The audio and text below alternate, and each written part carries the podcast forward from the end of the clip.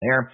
Uh, Harry finds his dad sleeping off the green, gas hangover, and Simpkins comes in to tell him that Strom has been murdered and the flight suit and the glider are missing. He's like, what? At lunch the next day, MJ flips and Peter catches her all uh, uh, catches her in all of her food. And I remember, Tim, was there a, a moment of trivia where you said they did this shot practically, where he catches the food on the tray? Yeah.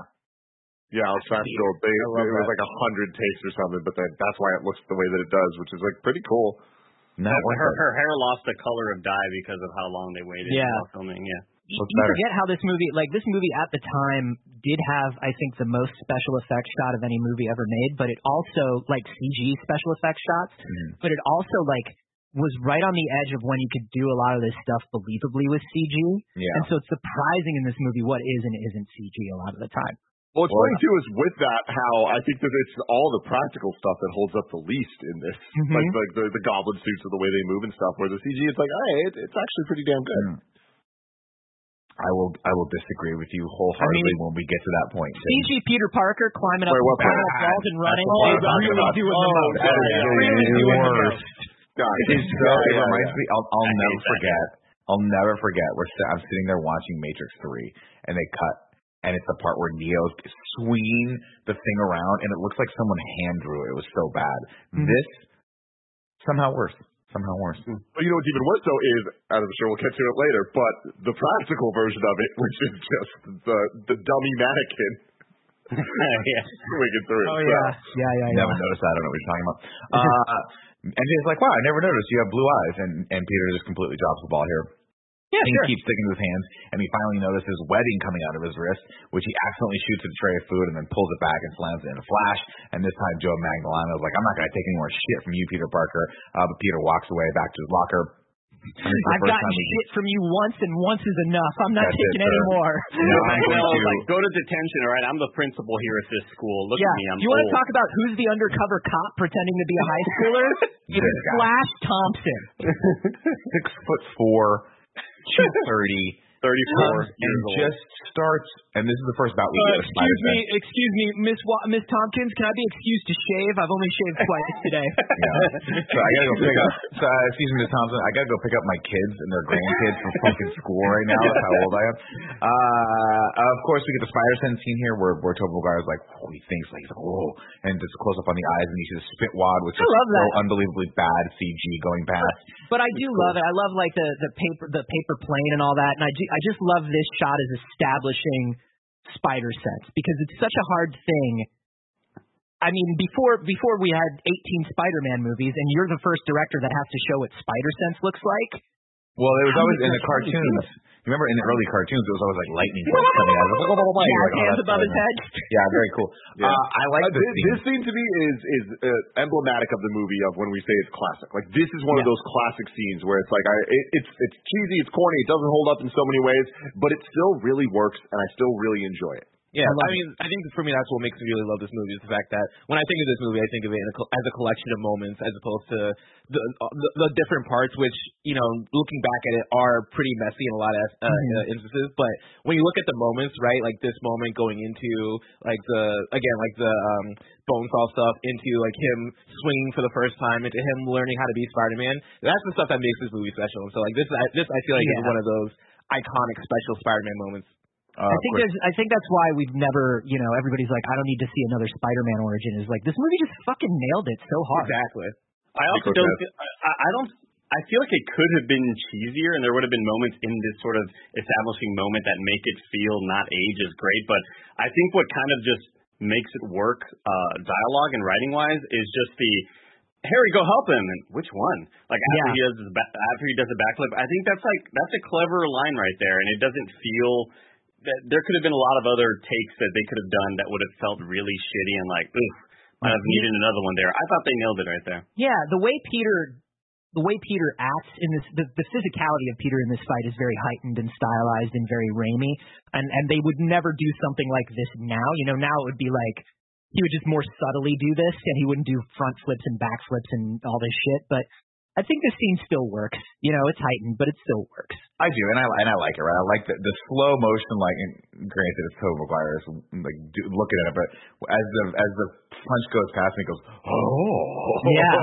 gives that look. It, it sells the fact that he can do these things he can do because he moves so fast and has Yeah. these reflexes that are so fast that everyone else seems like they're moving slowly. And Uh, he's of course, surpri- and, and and it does that look that he does sells that he is also surprised by it, and Right. this is more reflexive now than anything else. Yes, and then of course uh, we cut back and Joe Manganiello just throwing hands at Peter. Oh my right god. there.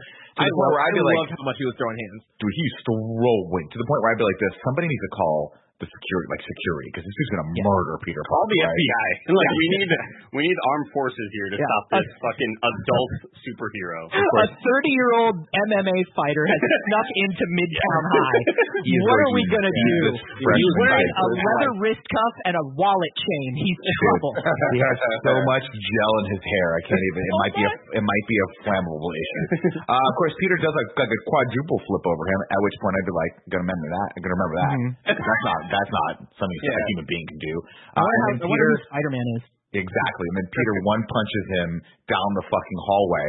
And this is the point where I I turn a corner on on the kids in the school because up to this point I'm like Peter is a fucking he's supposed to be a dork right everyone picks on him because you know he's a dork or whatever but then everyone after he beats Flash a person that if I was seeing these two fight I'd be like this dude's gonna murder Peter Parker right I'd be scared for Peter Peter beats him everyone turns on Peter and goes what the fuck Peter and I think, I say to myself, maybe Peter's the good one and everyone else in the school sucks because nobody Peter- came to help him. And everyone thinks he's Peter. fucking weird. Yeah, I'm like, are you, I, I'd be like, dude, good job. You just beat that dude's ass. Peter, in this school, we Peter." let Flash Thompson hit all of us. Whoever he wants. Flash That's the way it goes. Exactly.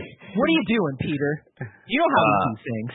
And she's like, later she's like, you scared us, Peter. I'm like, you were scared. Just do it twice as tall as me. Anyway, Peter runs off and discovers he has little hairs growing out of his fingers, and he's like, maybe I'll try shot. climbing walls with these. And then we get uh the shot of him climbing the wall for the first time, and he goes up to Comedic. which Let's which do it. How's it look? So good. so good. Here's what I'll say.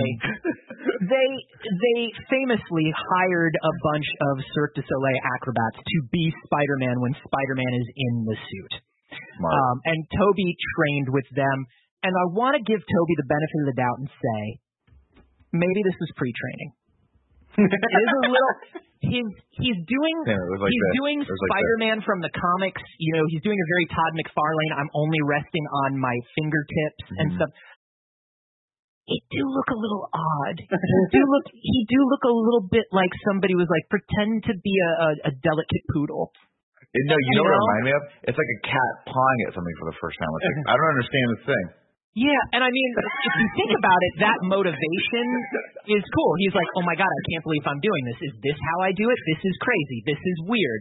But um, somebody watching the monitor should have told Tobey that like maybe I don't know. Yeah, you, So you can go be a full little more aggressive Full about it. Tobey. You can go full palms, or maybe change the look in your eyes, or something like that. I just, He always Change your face. Change your face. God bless him. Change your face. I, I- but I think the rest of this scene is, but I think the rest of this is so good though, and that's the thing is like, it looks weird and it ages a little weird, but uh, God, th- just that moment of, oh my God, I'm doing the thing. I'm Of doing the thing. He he manages to get up to the roof, where then he looks over and he's like, huh, and he tries to coax the webbing out of his wrists with a, uh, a barrage of catchphrases, not the least of which is Shazam. Yep. He says Get a Shazam. Shazam in there. Up And it's like and away. It's like we almost got web. it. We almost got it. We almost we Sam Raimi like understood comics to a certain point, did not quite grasp the the clear delineating line between DC and Marvel at this point. But really, Now, Tim, who did? Can can I say? I'm pro organic web shooters. Me too. Thank you, Carboni. In The this, side in of this history. story, in this universe, Gross. it makes sense because it's gross. well, it's your, it's It is fucking gross. gross. It is It's gross. disgusting. That's Sam Raimi. Everything we see, remember, like when we see how he sticks to the wall, it's these terrifying little, you know, things that come out of his. Yeah. Yeah. Sam Raimi is embracing how horrific it is. Like Sam Raimi watched every version of The Fly because he's Sam Mhm. Raimi a hundred thousand times. He's like, this is the movie I'm making. But the reason I like organic web shooters here in a non-MCU setting is this is not a world of super science. This is a timeless, sort of stuck in the 80s New York. And if Peter Parker had created these web shooters, Peter Parker's family would not be poor. In this universe, uh, Peter Parker could have sold that technology to 3M or the military or his 3M. best friend Harry's dad. Yeah. Like any of this stuff could have happened. This is a kid who is pretty smart at science because he's the nephew of an electrical engineer. And so in this, I don't mind organic web shooters. In the I endorse MCU, I like super scientific Peter Parker who creates his web shooters. But if you're not doing the rest of the Marvel universe, I think this is fine. It could be for me that uh, it could be that Tobey Maguire is more dorky as Peter Parker than Tom Holland is. But in this movie, I see Tobey Maguire. I think it's established really well that he is really smart, and he's talking to Norman Osborn. Norman Osborn's like, "God dang, you read that shit? Awesome, that's mm-hmm. fucking really impressive." And he knows about spiders, and I think it's it. I think it's pretty well shown that he's a smart dude. I would have loved for it to have been like, oh my god, like I'm splattering out like fucking shit out of here. How can I harness this into like a, a solid stream of something? You know, like In the Something like original. James Cameron draft, he does that. He has Really? uncontrollable, yeah, and the spider and the the web shooter actually protrudes. It's even more horrific in the original James Cameron draft, but it protrudes out of his wrist. But he Oh. creates the web shooters to actually focus the Yeah. web spray. And so, like, stream. Yeah, so something like I get what you're saying, and buddy, you're kind of like James Cameron. Wow. you always call Andy the James Cameron of kind of Y'all thing. hear that? I'll say Uh, it's iconic. I do love how iconic the organic web shooters are because that gave birth to this hand motion right here of like you know pushing in your fingers. Push down on the sweet spot of your palm. That's Yeah, what to makes like- the juice pop out. yeah to make Oh. it They've always done that in the Oh. comics because in the Oh, comics the they drew shooter. they drew the trigger right here. Yeah, that was But what I it do love that we see, and it's so Sam Raimi that the part that it comes out of looks like the cartoon Spider-Man web. Yeah. Like when you see it, it's drawn to look like the webbing on his costume. But anyway, I just wanted to say pro organic web shooters in this house. Okay. There you go. Same. Uh, of course, he tries. He finally gets uh, gets a hold of one and tries his first web swing for the first time and smashes into uh, what I can only assume is a billboard advertisement for drunk driving. I'm not sure what this is for, but it looks like a woman's having a real good time after tying a couple on her yeah. car. Anyway, uh, Peter heads home and has, of course, unfortunately missed the painting process. He hears MJ's parents fighting next door. When he takes out the trash, MJ is there. She's like, "Hey, bet you, bet you heard that, huh?" He's like, "Yeah, well, the whole neighborhood heard that." And she's, and he's like, "My uncle Ben and Aunt May used to fight before they got super old. Now they can't even make it up the stairs." Peter wants to move into the city, and then they start talking about what they're going to do after graduation. Peter's like, "I'm going to move into the city and get a job as a photographer and work my way through college." And she's like, "I want to be a famous stage actor." And Peter tells her, "That's perfect. You were awesome in all the school plays. I cried like a baby when you played Cinderella." She says, "Peter, that was the first grade." And he's like, "Well, sometimes you just know." At this point, she has a little bit of an accent. I'm not quite sure why. Sometimes, It comes in and out. Okay, you know, Andy, when you spend a lot of time on the East Mr. Coast. Miyagi. Mr. Mr. Miyagi. Miyagi wants to go Broadway. I, I do Uh, want to mention this whole scene was rewritten on the spot by Sam Raimi, Tobey Maguire, and they don't they do not mention Kirsten Dunst being part of that process. Um, but they apparently there was a completely different scene that didn't work at all, and like real late at night they wrote this scene because they felt like there was no connection between Peter and MJ yet, and they really wanted to have that. This is the connection. Wow. Wow. taking out the trash. Uh, she Yeah. says, he's like, Peter, that was first grade. He says, sometimes you know, you just know people. You can see what's coming. And she says, what are, what did you see coming for you? And he goes, I don't know. Probably Seabiscuit or Cider House Rules. Not sure which one came first. I like how Uh, Nick repeats her line to get back into it and still says, Peter. And he's just a weird part. Like Kristen Dunst has this fun mannerism where she does this a lot, where she kind of like shrugs her shoulders. She's like, "Peter, it's fine." And you're like, "All right, well." You know, Sometimes when Andy doesn't says need- that, and he says that like, oh, Nick, Nick does it, and he just, without even saying it, still does the same motion Nick always does when he gets into character.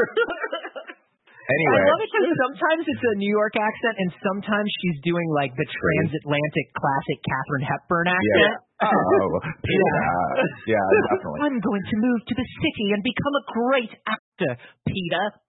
And it's just like, which one are you? Yeah, where are we? Where are we? I haven't seen an accent this egregious since freaking Robin Hood, Prince of Thieves. Uh, anyway, it doesn't matter because guess who pulls up in his PT Cruiser outside Flash Tops and he's like, "You want to see my birthday present?" And MJ, in the most like tone deaf sequence, goes from like having this endearing moment to cool car and just runs away from Peter and jumps in the back of it. He's like, "Don't Hey, push the leather, you're gonna scratch it." And I Hey sympathize. babe, who's who is that back there? Ah, some fucking loser. Like that's what we needed in this sequence. Yeah, right drive me off in your dad car for dads. uh, Peter decides he's like, yeah, this is it. You know what's going to be the way to a woman's heart uh, blessing? Wheels. You got to get a cool set of wheels. But first, I'm going to need some cash. So I do what everyone else would obviously do and go to an amateur wrestling competition that looks a little bit more like an amateur MMA cage fight because people are getting their legs broken a lot. and also doesn't look very amateur at all. They have a No, really great no. setup for this High amateur value. Great Good fight. lord. Last time Greg went to one of those AWC, whatever the hell they were, Yeah. it was like in a ballroom of a Marriott, and there was no lighting and it smelled funky. This is like, this is a two to three million dollar production here. These people tour. There is something there is something funny about like the very high school thing of like I got to get a cool car to impress a girl and this is how I'm going to become Spider-Man. But it, it's it's antiquated, but it does sort of fit with the Raimi thing, you know. But it's weird because like it does, but it doesn't because it's one of those things like you live in New York, you don't have a car. Like I guess Why would you get a car in New York? what the fuck are you gonna do? You're gonna graduate. Your job. You just finished telling me I want to move to Manhattan and be a photographer. You don't need a car there, but I guess You're this gonna- is what high It's going to be seven hundred dollars a month for a parking spot for your car, Peter Parker. You Don't need get more to nice park car. You have to sleep in your car. It's going to be more than your apartment. You're going to Uh, park it at your aunt's house in Queens? What are you going to do with this car, Peter Parker? Why don't you buy a digital camera? It's 2002 if Yeah. you're going to spend your money. Perfect. Uh, of course, like before I go to this wrestling thing, I need a suit. And we're gonna need if you want a suit, Tim, we're gonna need a montage. And this is Peter making the suit, drawing the suit, and man, I'll tell you what, spot on Spider-Man. This kid can draw, just spot on. Uh, then we He had get a reference. Yeah, he had a lot of reference to draw from. He was like, I think I like the Spider-Man character. I'm gonna I sit do here. love that we see like the very complex. I think there's something funny. I don't know whether this was meant to be or not, but I like that he draws the very complicated suit, and then we still just get the spray painted sweatsuit. I like, love I think it. that's funny. He's like, here's my plans, and here's what I can do before I get to Midtown tonight. Yes. Yeah, I, I, I do love that comedic beat because I think that definitely works. But then it also sets up the what is not necessarily needed to be explained, but I do wonder like how did you get from No, it that to be explained. to the suit? Because in the MCU we get a suit that makes sense because A I don't Tony Stark gave gives it that to him. to him. Yeah. that makes sense. But anyway, uh, before we get to that, we get to my favorite scene where he's like, I should probably practice with my web slingers, my web, my web shooters, right? I'm just gonna do that by shooting it all over my room at random things and tying everything up in a big web. And then when Aunt May, rightfully so, knocks on the door, he was like, Aunt May, give me some privacy. Dang, girl. Like, I, I'm exercising and I'm not dressed. And she's like, I can see you wearing a fucking t-shirt. Why did you shoot shit all over your room? this is had to have been a low key like commentary on puberty, right? Like In it the had to have been this. in the Cameron draft, it was a legitimate masturbation joke. It was a legitimate "you have caught me masturbating." Yeah. And they toned it down. They toned it down for the Raimi one, but it's still there. Like he snuck, he snuck it in the best he could. Oh gosh. Uh, over in the mansion, Norman hears the goblin laughing in the mansion. Uh, then we get we have Peter heading down uh, to the library, and Uncle Ben's like, "I'm going to drive you because we need to catch up." And he's like, "No, don't worry about it." He's like, "No, no, no, we can have a little chat." Anyway, he's like, they they pull up to the library, and he's like, "Listen, you're doing all sorts of weird shit and experiments, and you're just not the person that we thought you were." And he goes, "He's like, you're starting fights and stuff." And he goes, "I didn't start that fight." And then Ben said, "Yeah, but you sure finished it, didn't you?" And again, I would have been like this: six four, two thirty. I'm five eight. What do you get? Like I defended myself. Are you kidding me here? The the but then of course we get the iconic line where he's like he's like that guy Flash probably deserved it, but just because you can beat him up doesn't mean you should. With great power comes great responsibility. And then Peter immediately goes, "You're not my dad." And he's like, "All right, well, you're right. I'll pick you up here at ten." So heartbreaking. This moment was heartbreaking. This moment was heartbreaking, especially like even the first Perfectly time I acted. saw. Yeah, I mean fucking Cliff Robertson, man. Like he he gets so crestfallen when Peter says that to him. You know, he, you see it in his face. He He's just like, well, I'm, so well. I'm trying. And like as a comic book fan watching this movie for the first time, I was like, it hits double hard because you know. Yeah. Yeah. And I mean that's the No. thing is here we are 20 years later and it still does. It's like they it it this worked. This worked Mhm. very very well. Uh, Peter heads to the amateur wrestling match where Bonesaw is destroying a man, and we get uh, what I think is a great staple of the Sam Raimi Spider-Man verse, which is uh, the Bru- the first Bruce Campbell cameo here, playing the announcer, uh, Yeah. who lays out the rules. He's like three thousand dollars for three minutes in the ring with Bonesaw, and then uh, Peter, we cut back to backstage where Peter is registering with Octavia Spencer, who was a random cameo in this movie. Of course, went on to do amazing things and is, uh, is still acting to this day. Uh, she says, "Are you ready?" He, says, uh, um, he heads down the ring. Uh, are you ready for the next match? Is what Bruce Campbell says. And Bonesaw says, what, Andy? I got you for three minutes. No, before he says that, he goes, well, he does say that, which is amazing. But he goes, Bonesaw's ready. I want to call out the cartoon, the Looney Tunes ass moment of Peter walking to the walking to the thing and seeing like the guy on the stretcher going like, "Oh God, my legs!" I can't feel my legs. What the guy said. I'm like, oh, that's a little intense for children.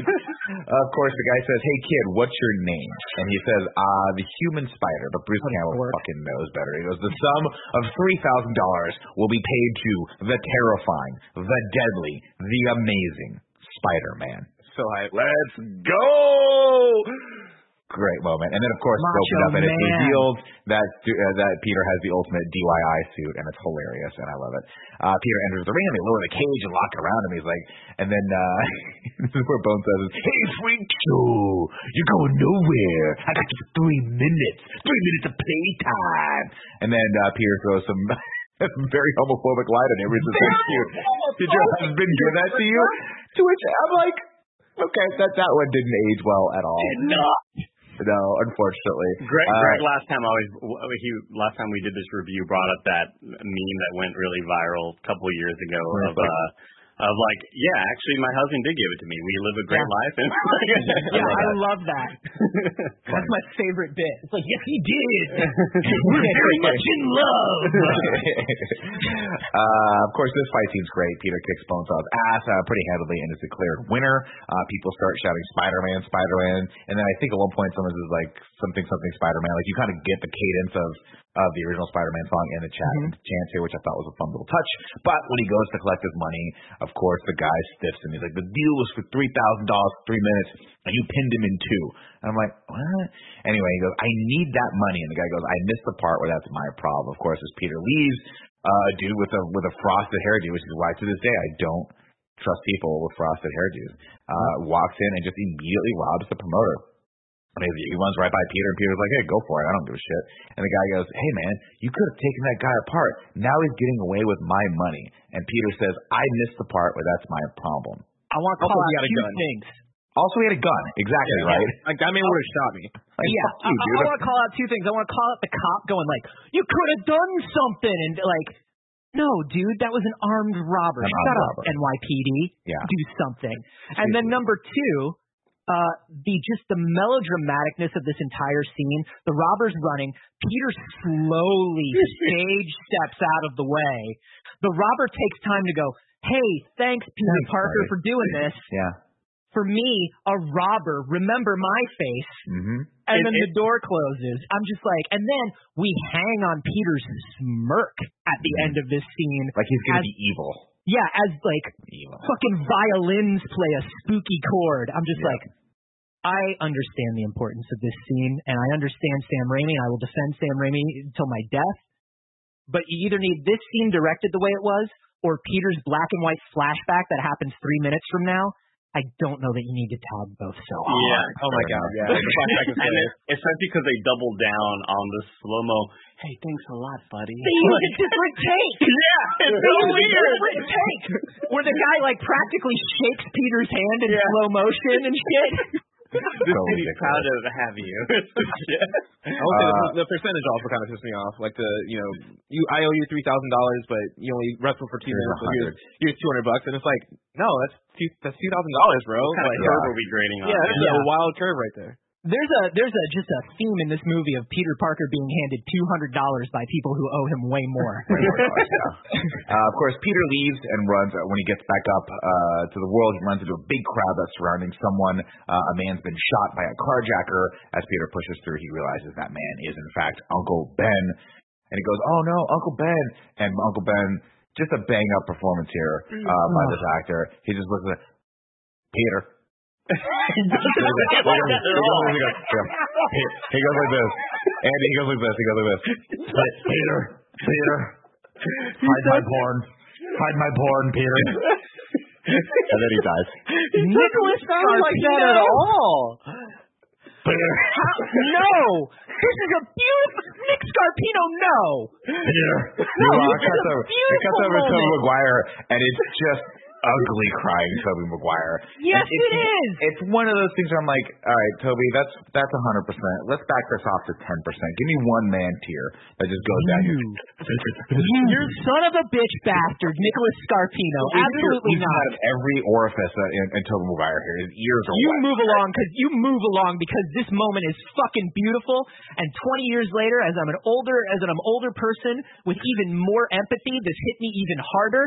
And you are a mean man. So there, I said it. You're a mean man. What you need to understand is Nick got it so atrociously bad the first time. And when he repeats it, he thinks he's getting closer, but it's just like it's still as bad. But for the first time to be Peter. Why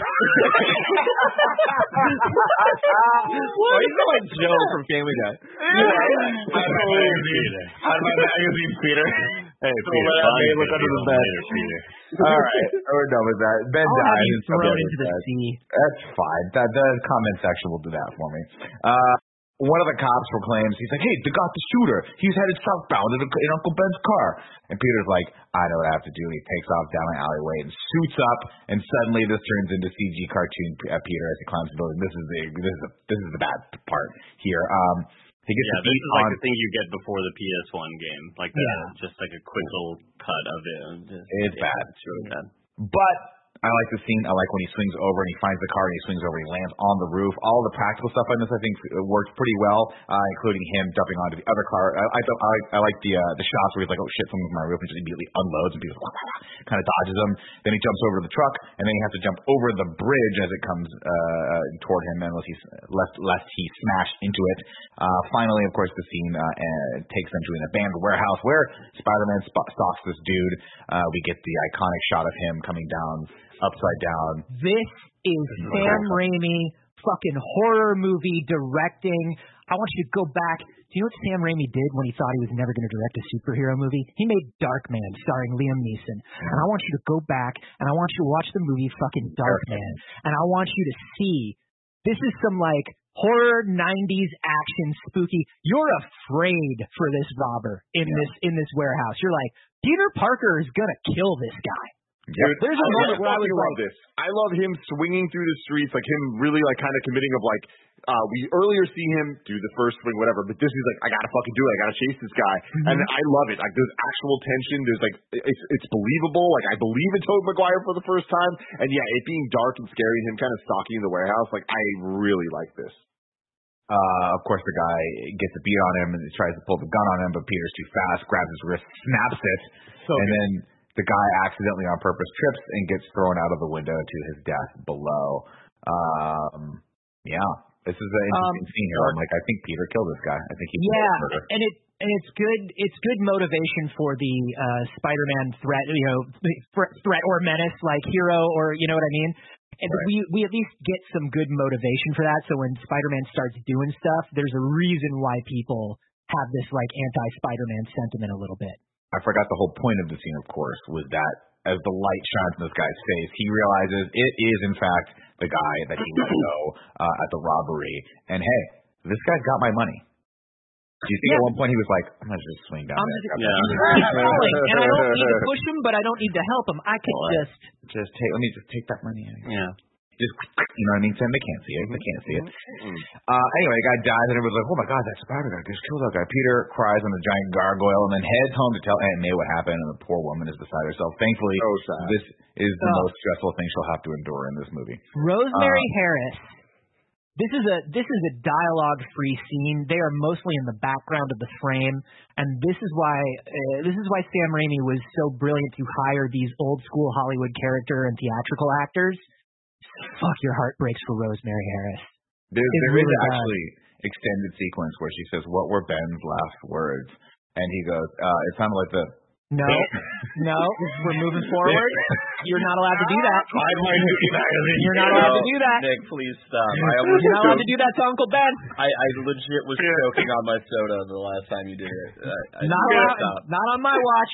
I don't think you're funny or clever, Scarpino. Nobody does. I think you're a mean man. Nobody- Everyone thinks that. I Everyone think you're a mean. I think you're a mean old man making fun of a nice old man. Fair enough.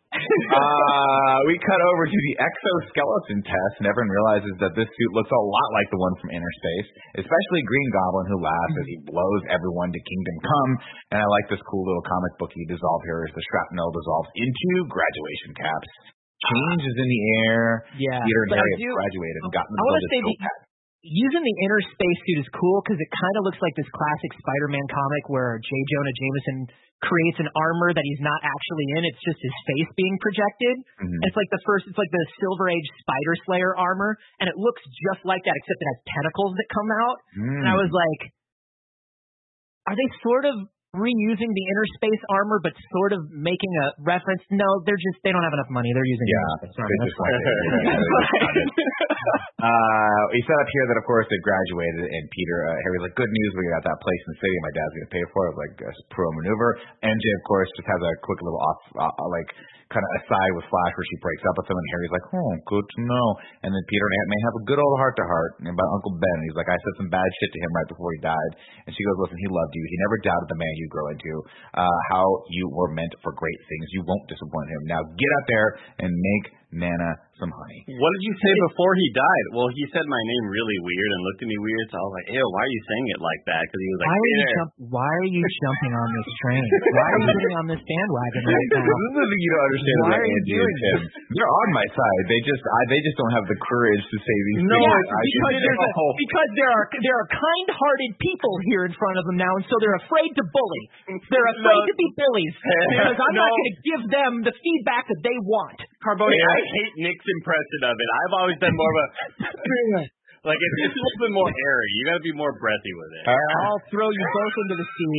I also I also do want to point out this moment of like real good real good Harry Osborn characterization where like Norman shakes his hand and goes, I never thought you'd do it, congratulations, and then immediately goes to praise Peter and say, like, Yeah. hey Peter, I'm sorry you're having a hard time.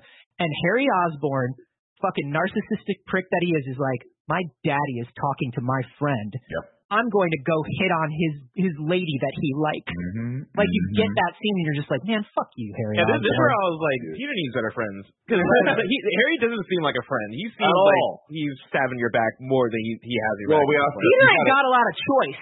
You know what I mean? Yeah. We also like, get also, to see Harry, with Harry's was- the cool kid. Like, how does how does he land Harry as a friend? Like, wow, I where think did they we get the.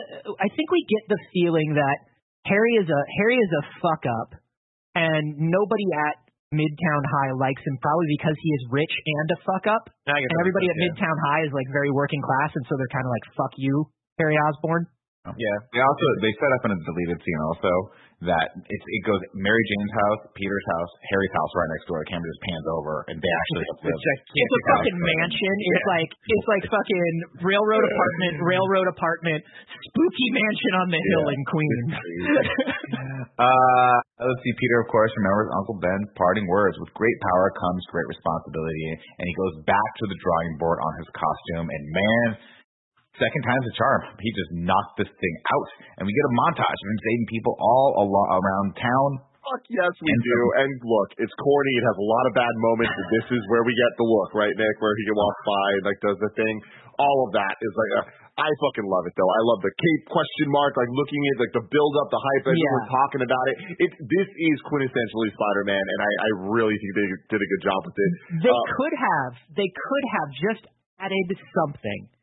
Because this is not a documentary. This is a weird thing that Sam Raimi's doing where it's like it's very like and now we're doing like this cinema verite. People on the street are talking to the camera about Spider-Man. You could just add like an Action 5 news thing to it Yeah. and re- and really make it motivated in the world. But like Sam Raimi doesn't need to motivate things in reality. Sam Raimi says, and now in this movie, the people of New York are talking to you, the viewer at home. Yep. And I, And I still love that. like it. I still like it. Yeah. It's weird though because one of those people that always stands up, I'm like, is that Jim Norton? It is. Yeah, it's Con- Jim Norton. Jim Lucy Norton, Lawless is there. Yeah. Lucy Lawless is the one that has the worst line ever. She's like, guy with eight arms sounds pretty hot. Yeah.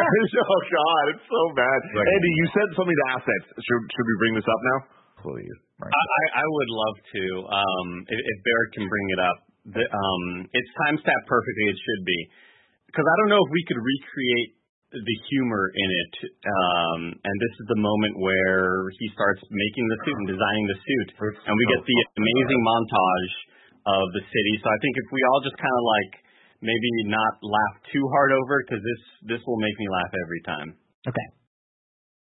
But it gives Peter the idea. You know what chicks dig? You know what MJ digs? Cars. Cars. Gets the newspaper because this movie's old and starts looking through the cars in there. We're getting a lot of fucking. I don't even call them montage.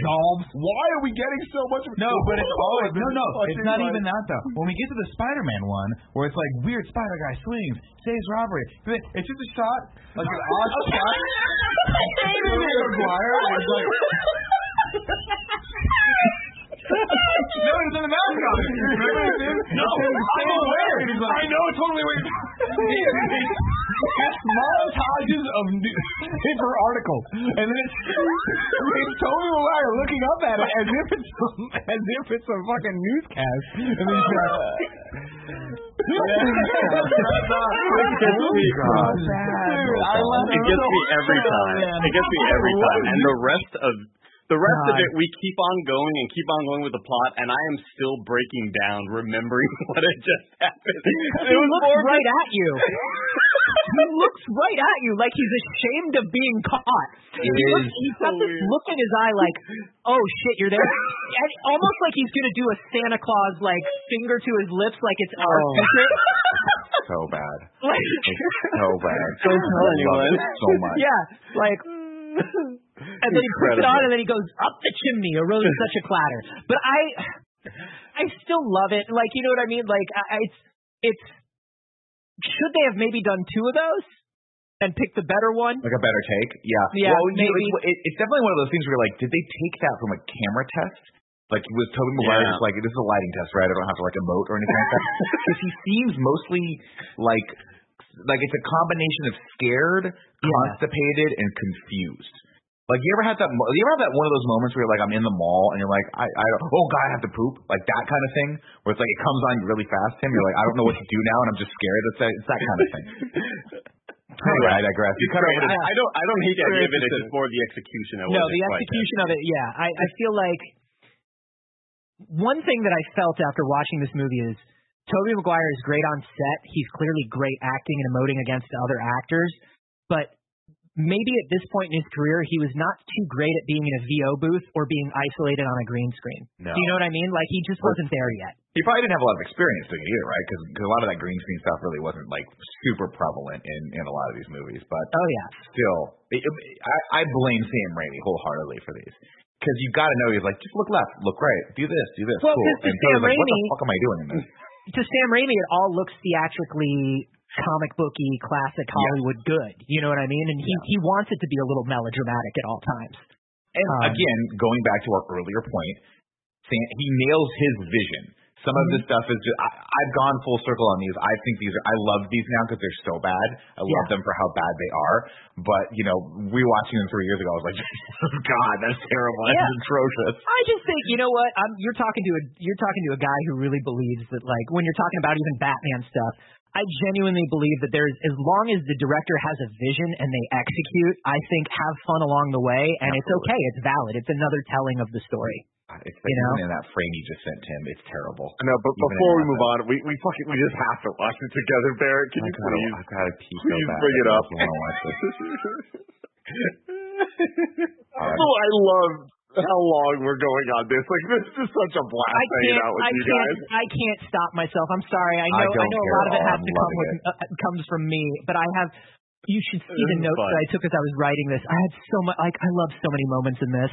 We have we have a, a long history of going five like three hours longer than we need to on these. Go ahead. I, Sorry. think, I think this episode will be longer probably than the original episode. Yeah. Oh yeah, I mean, We're halfway in the through. original episode, we're, it was at 50 minutes by the time we're we got to where we're at now, and I think we're about to hit two hours. The original episode was two hours. We're, uh, this is just going to be a tight three and a half. Tight three and a half. And, and I know. what is he looking at? What's the motivation there? And you can tell that Sam Raimi was like, also keep eye contact with the camera. Because when you're naturally putting on the mask, when you see him naturally putting on the mask for the rest of the movie, he puts it on the way a human being would, where like he kind of ducks his head a little bit and puts it on. But Sam Raimi is like, no. Pretend that pretend that the camera has a Spider-Man fetish, yeah. and That's don't look away. like. Don't look Oh. away. Oh, my. God, it's so bad. All right, all right. Let's continue. Anyway, continuing along with the plot. Um, uh, we cut over. We this is the first time we meet J. Jonah Jameson and Robbie Robertson, and they're arguing. No. Spider-Man is a good or bad guy, and this will set that up. when they, I clearly remember when they did this and the newspaper is up in front of JJ's face and they pull it down and there he is and he looks right and he sounds right and like there were a lot of moments in this that really made me feel like I was watching like Perfection. watch, watching the correct Oh, yeah. thing, you know? Like holy shit. Are you you want to talk about something that is so perfect? It doesn't make any sense for him, this character, to be the J. Jonah Jameson character in the MCU, but everyone unanimously was just like, "Fuck it, we How gotta is he do it, right, going to be? We got to do it." Remember, I remember. I think we were in the theaters the first time we saw him together, Tim, and you were like, Oh, yeah. "Yes." I And mean, we we- were- I oh, was like, I, "This doesn't make any sense, but I don't care. This is perfect. Put him in." there." Care, baby. I love him. I, he's so good in these movies. Like in in this movie in particular, he's just so fucking good. Every line he has, every little motion, every like way he delivers the lines. Like Andy, you're always about the delivery of the lines. He fucking nails it. J.K. Simmons is a godsend as J. Jonah Jameson. And the Oh, perfect which one's moment of like, oh, uh, no, that's oh, that's slander or whatever. No, I take that personal. It's libel actually. When it's like No, that, yeah, the creativity in the in that writing is so good. It, it reminds me of like watching watching um, uh, Robert Downey Jr. play Tony Stark for the first time, where it's Yeah. like, Yes. yeah, the cadence at which you can deliver these lines and the quippiness and the way that you're hearing it up, you're owning every single scene that you're in to the point where even when we when we talk about how um, Green Goblin, Willem Dafoe in this movie is on a hundred the whole time, and everybody else is like on, at, at a lower level. When they have that face to face, and it's like, you know, he's like, "Where's Where's Spider Man?" and J. Jonah Jameson is like, "Oh, I, I don't know, like, oh, like who, who's the guy that takes pictures?" and having that back and forth. The fact that J. Jonah Jameson and Willem Dafoe are having that back and forth and both feeling like their own forces, it's so good. It's it's so amazing. so good. And even that line you were talking about, Andy, where like he goes down where he's like, oh, actually, when it's when it's written, it's libel. The way he changes his energy to a, to an energy that you don't see anywhere else throughout the movie, he's like, oh no, actually, here's a fun fact. You know, it's just like there are those two moments, and I think that moment is connected to the moment you're talking about, blessing, where. Listen, say what you want about J. Jonah Jameson. Like, clearly he's scummy. Clearly he runs a tabloid. Clearly he, J. Jonah Jameson does not give up his sources, and he protects the reporters that work for him. Love right? The Green Goblin says, "Where is this kid? The kid's in the fucking room." Yeah, he's right there. And that's and that's the thing that I love that they got right about J. Jonah Jameson is like he's a scumbag, but he's got his set of Yeah. ethics. Like his thing is that he's good. He's good at, at his job, right? Like Yeah. part of him being sc- scummy, and part of him being like, is he a, uh, the, the hero or menace and having this obsession with Spider-Man? It's the fact that he's really good at making headlines and he's really good at his job, and so that comes down to even the morality aspects of it. Of yeah, I'm not going to give up my source because you know that's not what that's not how you do things here, right? Like that is that is not journalistic integrity, and so And that's the thing God, is like, Russian. so good. Spider-Man and Peter Parker mean so many different things to so many different people. Like it, whether you like the '60s style, whether you like the Ultimate Run, like there's all this different stuff. So I understand there's debate between well, people that like Sam Raimi's trilogy more, or the web, or whatever in terms of the characterization. Nobody is questioning J. Jonah Jameson at J.K. Simmons. They're just like they nailed the, the the character. There's a consistency to it. There's just like it is. It doesn't feel like it belongs in this movie for how damn good it is. I also need to point out this is not the sequence of the libel slander thing, but it's the No, one I, I that's, remember the la- most. that's later. Yeah. that's later. But uh, we do see in this in this one. This is where we meet. this is where Yeah? we meet. Uh, well, Ted Raimi's there first of all. Hi, Ted Raimi. Oh. Gotta have Ted Raimi. Gotta have Ted. Yeah, you gotta have Ted Raimi if it's a Sam Raimi movie. But also like the whole thing of like J. Jonah Jameson having that same character that he has in the comics where it's like he's never gonna tell you you're hired. He's never gonna tell you he cares about you. He's never gonna tell you your work is good. He just won't he will tell you he will let you know about the absence of bad. Like I love that. Also, can I say one of the things that was criminally underused in this trilogy looking back we could have had so much more Elizabeth Banks as Betty Brant. This is great.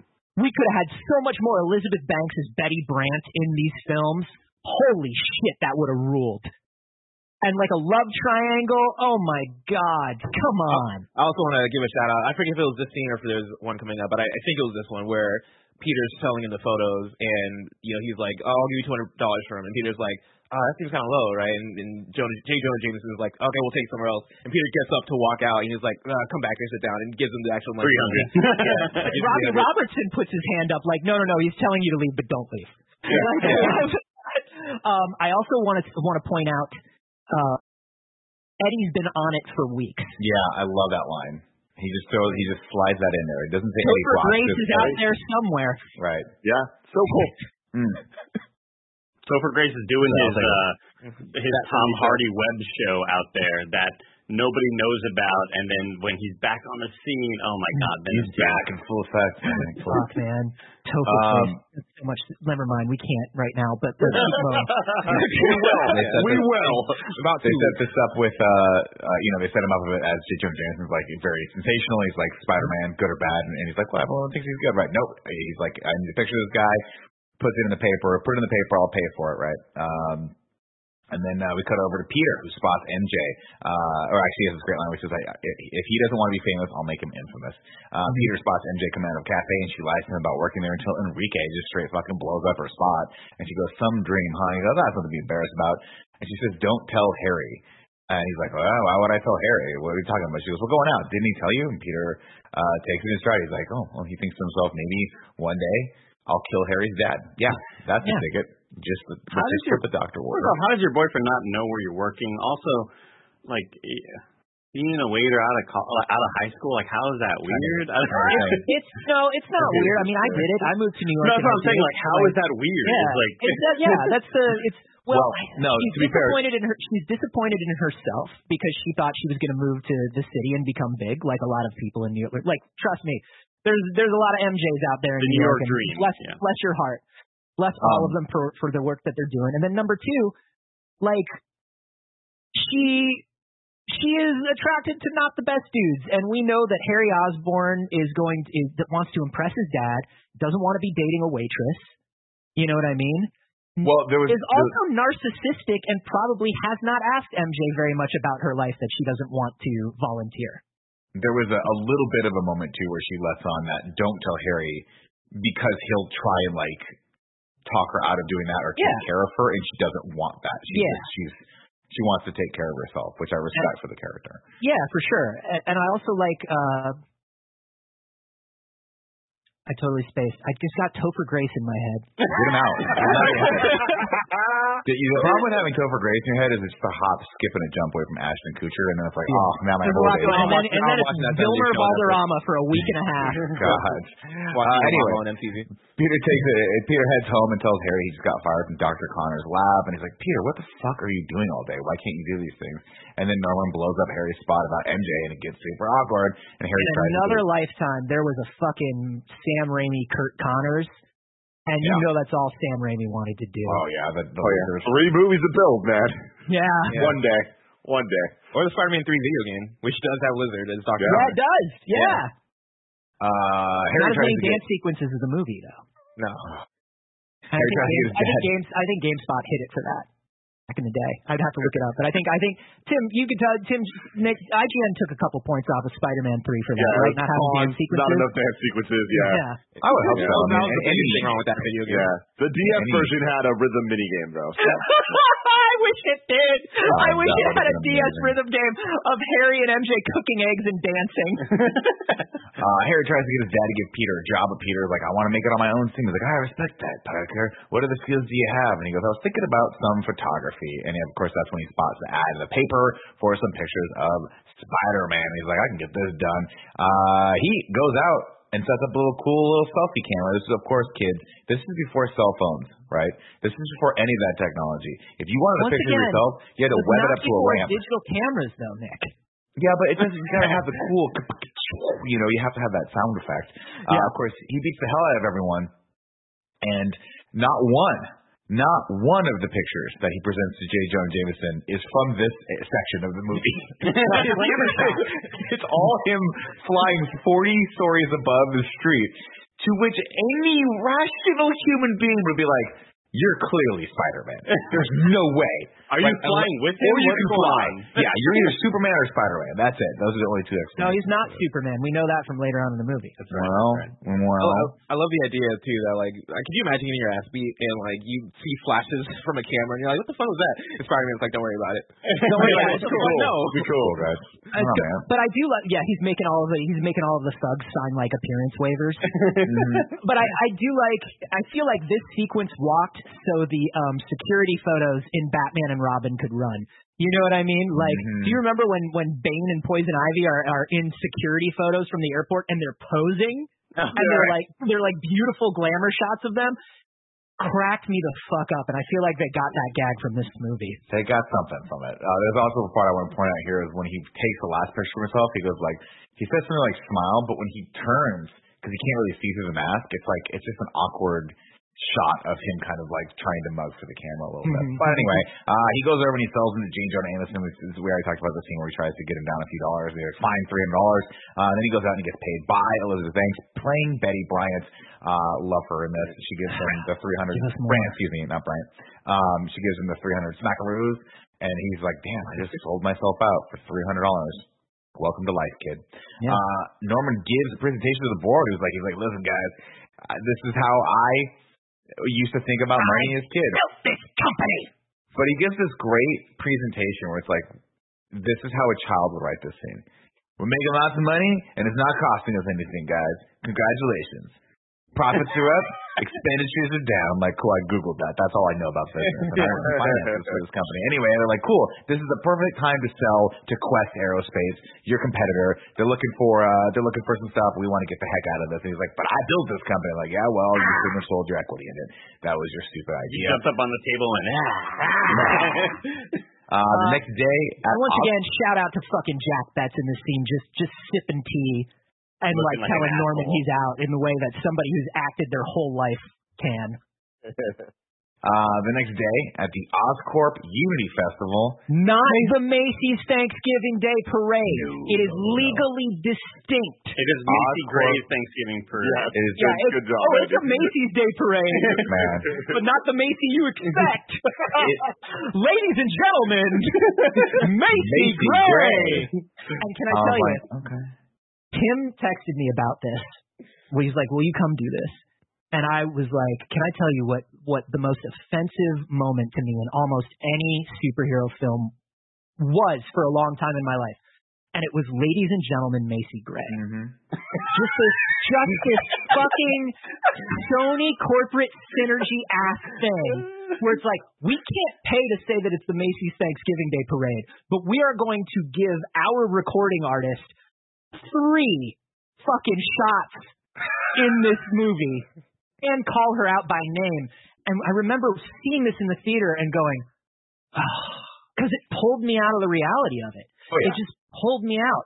But I'll say that 20 years later, when fucking nobody knows who Macy Gray is and oh. she's disappeared from the public eye, this scene doesn't bother me anymore.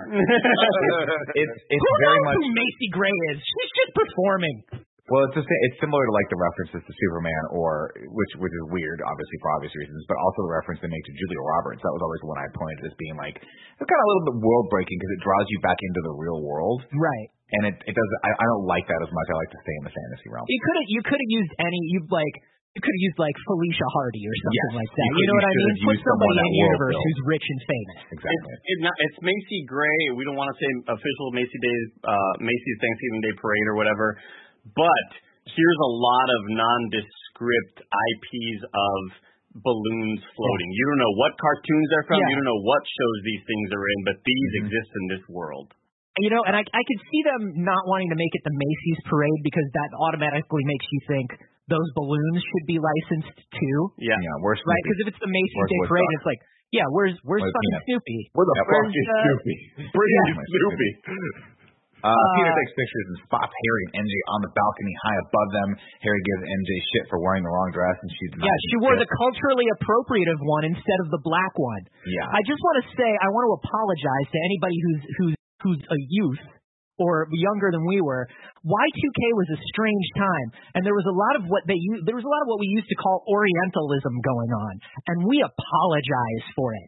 We apologize for everybody walking around in what we called kung fu shirts. Okay, enough. we're sorry. We're sorry for this, and we're sorry for the dress that Kirsten Dunst is wearing.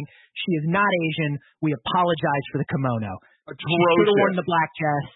This is the one time where Harry's right. Wow.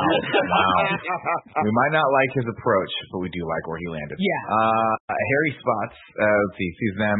But, but when Harry spots Peter downstairs, he's like, oh no, but no time to worry about that because spy- my spider sense is a tingling. Uh, Peter looks over and over in the sky. What do we see? Goblin flying in the distance. To stop singing as the glider flies overhead, uh, and Goblin just goes right into it, starts throwing pumpkin bombs everywhere, and takes the Can I balcony ask down. you, is the implication of this scene that P- that Harry and MJ have never kissed? Because No. goes, he goes to kiss her and she turns away, and it's No, I think like, she was just like, "Fuck you!" Like, why? The, why? Yeah. What the fuck? Like, why like, fuck you in that moment? It was Because a black he- dress he- thing. well, yeah, because he was like, Yeah. you should, "I wanted you to wear the black dress because it's my favorite color. But my I feel like dad's that's favorite color." everything that Harry says to her. Do they never kiss? I don't know. I mean, it's, just, you're- it's weird to me. Yeah, I just, I, I read it as she was like, "You, this guy's a piece of shit." Like, I'm not, I'm not giving him a kiss for this. And also, like, if you're if if you're Harry upstairs and you you see Peter downstairs and Peter is downstairs and he sees Harry upstairs, like, not even a No. No. nothing like that. I That's did why- not clock you. This did not happen. Let's go inside.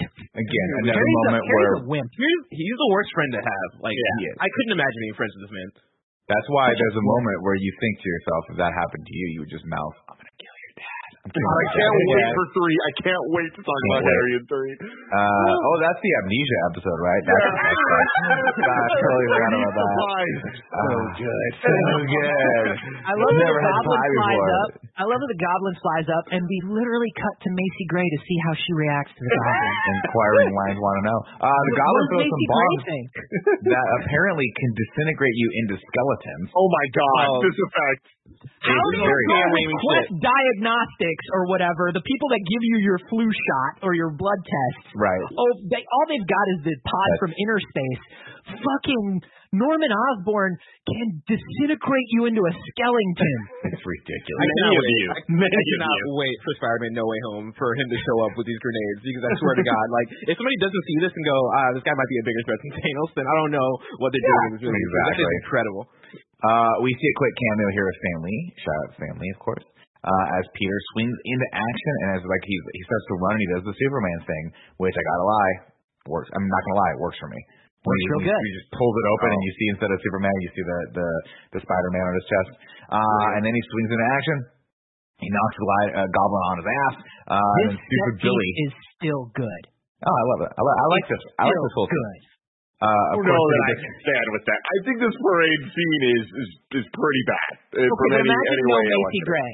I thought there is that. There is, but there is Macy Gray. I think there's just too many elements at play that are just goofy and weird, and that take me out of it. Especially like with how bad the Goblin suit looks, and it's just being in broad daylight and the way that it's all kind of going around. I don't know. I, I I'm not. You are Fair about enough. you're Lighting for me. slandering James Acheson in my house.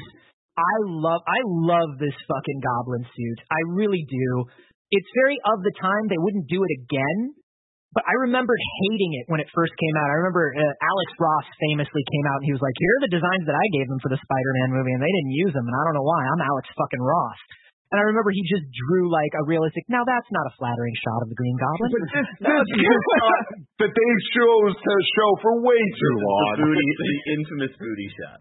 I do, you know, I, jumper. do like the way this goblin looks. I like that you occasionally can see, depending on how they light it, you, you can see Norman's mouth. Mouth. I love yeah. that like this thing pops up and you can see his eyes in there sometimes, so you get like It's you very like the, Power Rangers. It's very It Power Rangers Power the Rangers, movie. yeah. And I I wish they did a bit more to kind of break up the coloration of the suit. I don't, I don't hate the suit. The thing I don't love about the sequence is like I cannot get my mind off of knowing that a lot of these are just shot on a set and the lighting is fake and it just it takes me out of it. Like you see the city shots and yes that's a city, that's an actual city street with a lot of people, but then they cut to let's try to emulate the lighting from those city shots and it just feels really it, it some of the takes me out compositing is off for sure. Yeah. Some of the compositing is off for sure. But I love I love the idea of this bouncing on balloons and it's like the Macy's Thanksgiving Day parade. And I think I think this and something that has always occurred to me as kind of like, oh, the effects in this were really good and really thoughtful is when the goblin goblin flies up, he does this thing where he runs his hand along the side of one of the balloons. Mhm. I don't know if you noticed that, but he flies in and he's like, I'm up here with the balloons and I'm unhinged and I'm having a great time. Having a and great he like he just fucking does this like contextual animation thing where it's like, here I am. I just I don't know, I love it. I love also it. it reminds me of uh, Jingle All the Way too. This whole Oh, yeah, this whole scene. definitely. specifically like the parade. Great thing to say. I don't know if that's a good. I, I don't know. I don't know Yeah, good or bad. Sam Raimi mean that in, did, like, a Sam great way, Raimi did name check Jingle all the way. Yeah, the suit was very Oh my Turbo Man, yeah. I, I hope that we see, uh, to Andy's point about the the color blocking of it being very, very green and very 90s Power Rangers. I hope that in, i when we see him in No Way Home, that there's some purple element, like like the, the tattered cape or something. Dude, Mez, Mez Rubio does not fuck around and she does not miss. I'm sure she's got a goblin suit that you're gonna fucking love. Hell yeah, you know? Uh, the scene ends with MJ uh, falling almost to her death, and Spider-Man dives after her, saving her inches from the ground. They swing across town, and MJ kind of digs it. She's like, "Oh, okay." And then he drops her off at a real pretty roof garden, and she says, "Wait, who are you?" And he goes, "You know who I am. It's Peter. Peter from next door. And you can't tell by my voice. I sound exactly the same." She said, "Oh fuck, Peter. That's right. I totally forgot. You do sound like Peter." No, He says to her, That's not what he "You said. want to know who I am?" you really want to know? if you don't, I understand. this roof, my story's not for the faint of heart. this roof is the same roof from uh, John Wick 3, I think. Yep. This is a very they used famous uh, roof garden. Yeah, it's a very famous roof garden in New York. It's very very wealthy people. Very Uh, wealthy people live there. No, Peter does in fact say that. He says, uh, "You know who I am. I'm your friendly neighborhood Spider-Man, right, or something like that." Yo, can we please also give credit where credit is due to this movie doing the woo and Peter having fun swinging on webs never happened before this movie. That Fair was enough. something they created for this film, and I think it was such a good choice to the point where everybody does it now. Like Tom Holland still does it. Peter doesn't swing without being like, swinging is fun. Yeah, Are that's you kidding me? I just watched my. This is my the comics, go to the- though. In the comics, in the comics, he does a lot of like you, you. There's like a word bubble, or there's like a, a narration bubble that's like, "This is the only time I have fun. This is when I feel the most free. This is when I feel the most like myself, swinging." And in the movies, they distilled that down into "Yeah, fucking ah!" Yeah. and I love it. Uh, let's see. MJ calls Harry and tells him all about uh, her her adventures with Spider-Man. She's like, he's pretty incredible, and Harry's a little insecure about it. And, and Peter's like, yeah, No. I'm gonna kill your dad a little bit. Uh, and then Harry finally comes clean to Peter, and he's like, you know, man, you just never made a move. And Peter's like, dude. And then the next morning, yeah, I know Why are you friends with this person? Uh, this Listen, guy's piece of shit. Here's Well, the thing you why we he's can say. friends. Twenty years later, we know that you can't call dibs on someone you have feelings for. We know that. It's up to the other person as well. But also, like, you know what your motivation is, Harry Osborn. Oh, You're not a very deep person. No. Don't be a dick. I will say this. You see this scene and you think on the offset, Peter's clearly the victim here, right? Mm-hmm. But also, Peter has a dope pad. And you know that Harry's paying for that dope pad. So it is sort of a quid pro quo, right? We get a spot where Harry's like, I need you to help me out with my bio, my science homework. And But Peter's that's what like, the cool. Osborns do, right? Is they trap you in these, they trap you in these gilded But- cages, right? Peter accepted. And for a guy, I'm just saying, for a guy that's like, I want to get everywhere on my own steam, this place is like five thousand dollars a month. of That is true. Up a man, That is right? true. I clearly, and he has no job, room. It's not like he's sharing a room. rent. Yeah, dude, I'm kidding. and apparently he's got a car too because he took that three thousand dollars off that dude. He fucking straight murdered an I don't believe he did that, Nicholas. He killed him. He I killed don't that he man. That's the thing that haunts him. That and the pay that. Okay. Well, gonna. it. Okay. I remember when he goes to bed. That's not what happened, and and I believe that we are we are at the scene where like I believe in this scene Where are we at? Okay, so he's I like, you never believe in I believe in Willem Dafoe, and I believe that it was I believe that it was Oh, here we are. I Here we are. it was Here brave of Sam Raimi are. not to cut away.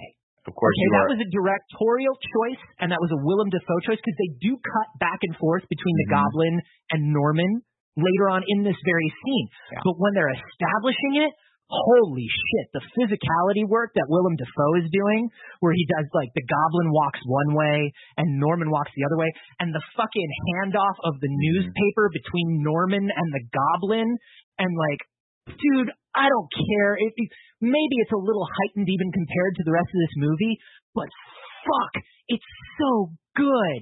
I Mm. love Willem Dafoe in this movie. I fucking love I love the I loved him for his commitment to this. Yes. But this scene, I have to disagree with you, is the worst shot scene Well, in this entire movie. This is like how I used to act in high school when I thought I, I was like I'm going to be in a play. And No, that's like, how you thought it looked when you were acting in high school. oh my god, it's that so was Willem Dafoe doing what you thought you were doing back It's- then. What, They- what's it? it's I, so I get a lot of I get a lot of Jim Carrey '90s overacting vibe in here. Um, Mhm. I don't think it's awful, uh, but it, it's definitely heightened uh, compared to a lot of the let's just call it nuance of Tobey Maguire. You mean, you mean boredom of Tony Blair? I. I just wish there was more consistency with the Yes. character. And I mean, this is a theme. This is a theme that Sam Raimi loves. We'll see it again in Spider-Man 2. There's a voice talking to Otto as well. Mhm. Like, like Sam Raimi really loves this idea of personifying people's inner demons, and it comes from like his horror background. And I just, lo- I do love Willem Dafoe being like, oh yeah, yeah, yeah, like Jekyll and Hyde on Broadway. Like I get what you're, I get what you're going for. I can do this. I can do this. I, I think it's cool. I think you're, I think you're right that like. I think you're all correct in that maybe it's a slightly different energy than the rest of the movie, but I fucking Slightly. I don't care. Slightly. I'll This give is you the equivalent. slightly. This is the equivalent to your friend being like, "We're gonna go fucking get hammered tonight," and you're just in your pajamas, and you're like, "I'm not. I don't want to do what you just said." Uh, Goblin, of course, this the whole point of the scene is Goblin's like, "Listen, there's only one person in this whole world that can stop you, and it's a spider character that we've encountered one time. You got to go." He's like, "You can't beat him. Get him to join you." And he's like, "Good idea." The next day, of course, we get what I would assume. As bad as this scene is, this next scene polar opposite of my book. Again, when you want to talk about turning corners, Eh, J. Jonah Jameson throws the cigar out the window. The cigar comes back on there, and then everything explodes. And Spider-Man immediately shows up. So you're like, okay, well, this guy was here. He's one of these people, right? And then mm-hmm. he's like, he's like, quiet. Mom and Dad are talking, which I think is a funny line. And That's a then great Goblin, line. And then Goblin goes, sleep. Okay, sleeping gas sucks. this, this sucks. You couldn't have just had. I mean, look, they spent 130 million dollars. They clearly spent all the money they had to spend.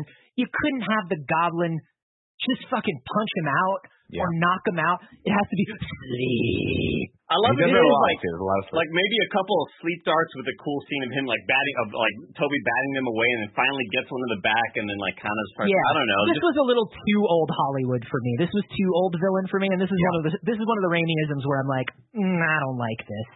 Uh, Uh, but I, I will say that when Spider-Man wakes, because it's one of the logical things is Spider-Man wakes up immediately afterwards on this rooftop, and you're like, why didn't he take Spider-Man's mask off immediately? 23 was. And I will say, I think it is because Norman and the Goblin are two different people. Like they just established that in that last scene. And I think the Goblin feels like he's dealing with the spider. And that's the way I've Yeah. always rationalized it in my head. Is it doesn't matter who's in the mask because I've got a guy that's under this mask and he's not in control. I'm talking to the one who calls the shots. Right. That's the way I've always rationalized it. For anybody Yeah, else who's I don't- been I don't trying to rationalize. Because like, there's nothing about learning. I mean, not that he knows. There's nothing about his identity that would help him out, right? Like, what does he give a fuck about who's under the mask? as Well, long except for the second he learns about his identity, it becomes Yeah. like the focus of his plan. well, like, up to that point, there's no reason for yeah, it. At just- that I- point. I also just want to really point out the back and forth. It's one of my back favorite back and forths in the movie. You know, you and I are a lot alike. Yeah. I'm not like you. You're a murderer. To each his own. You know. Yeah. I've heard about it. wish. I've heard about The it. little pat on the head that he gives him, the condescending fucking head pat. Then part of Elements of this scene are awesome, but it's just like it just comes off so as bad. goofy. The only person who commits to a New York accent in this movie, Willem Dafoe Willem as Dafoe. the Goblin. Only as the Goblin. Mm.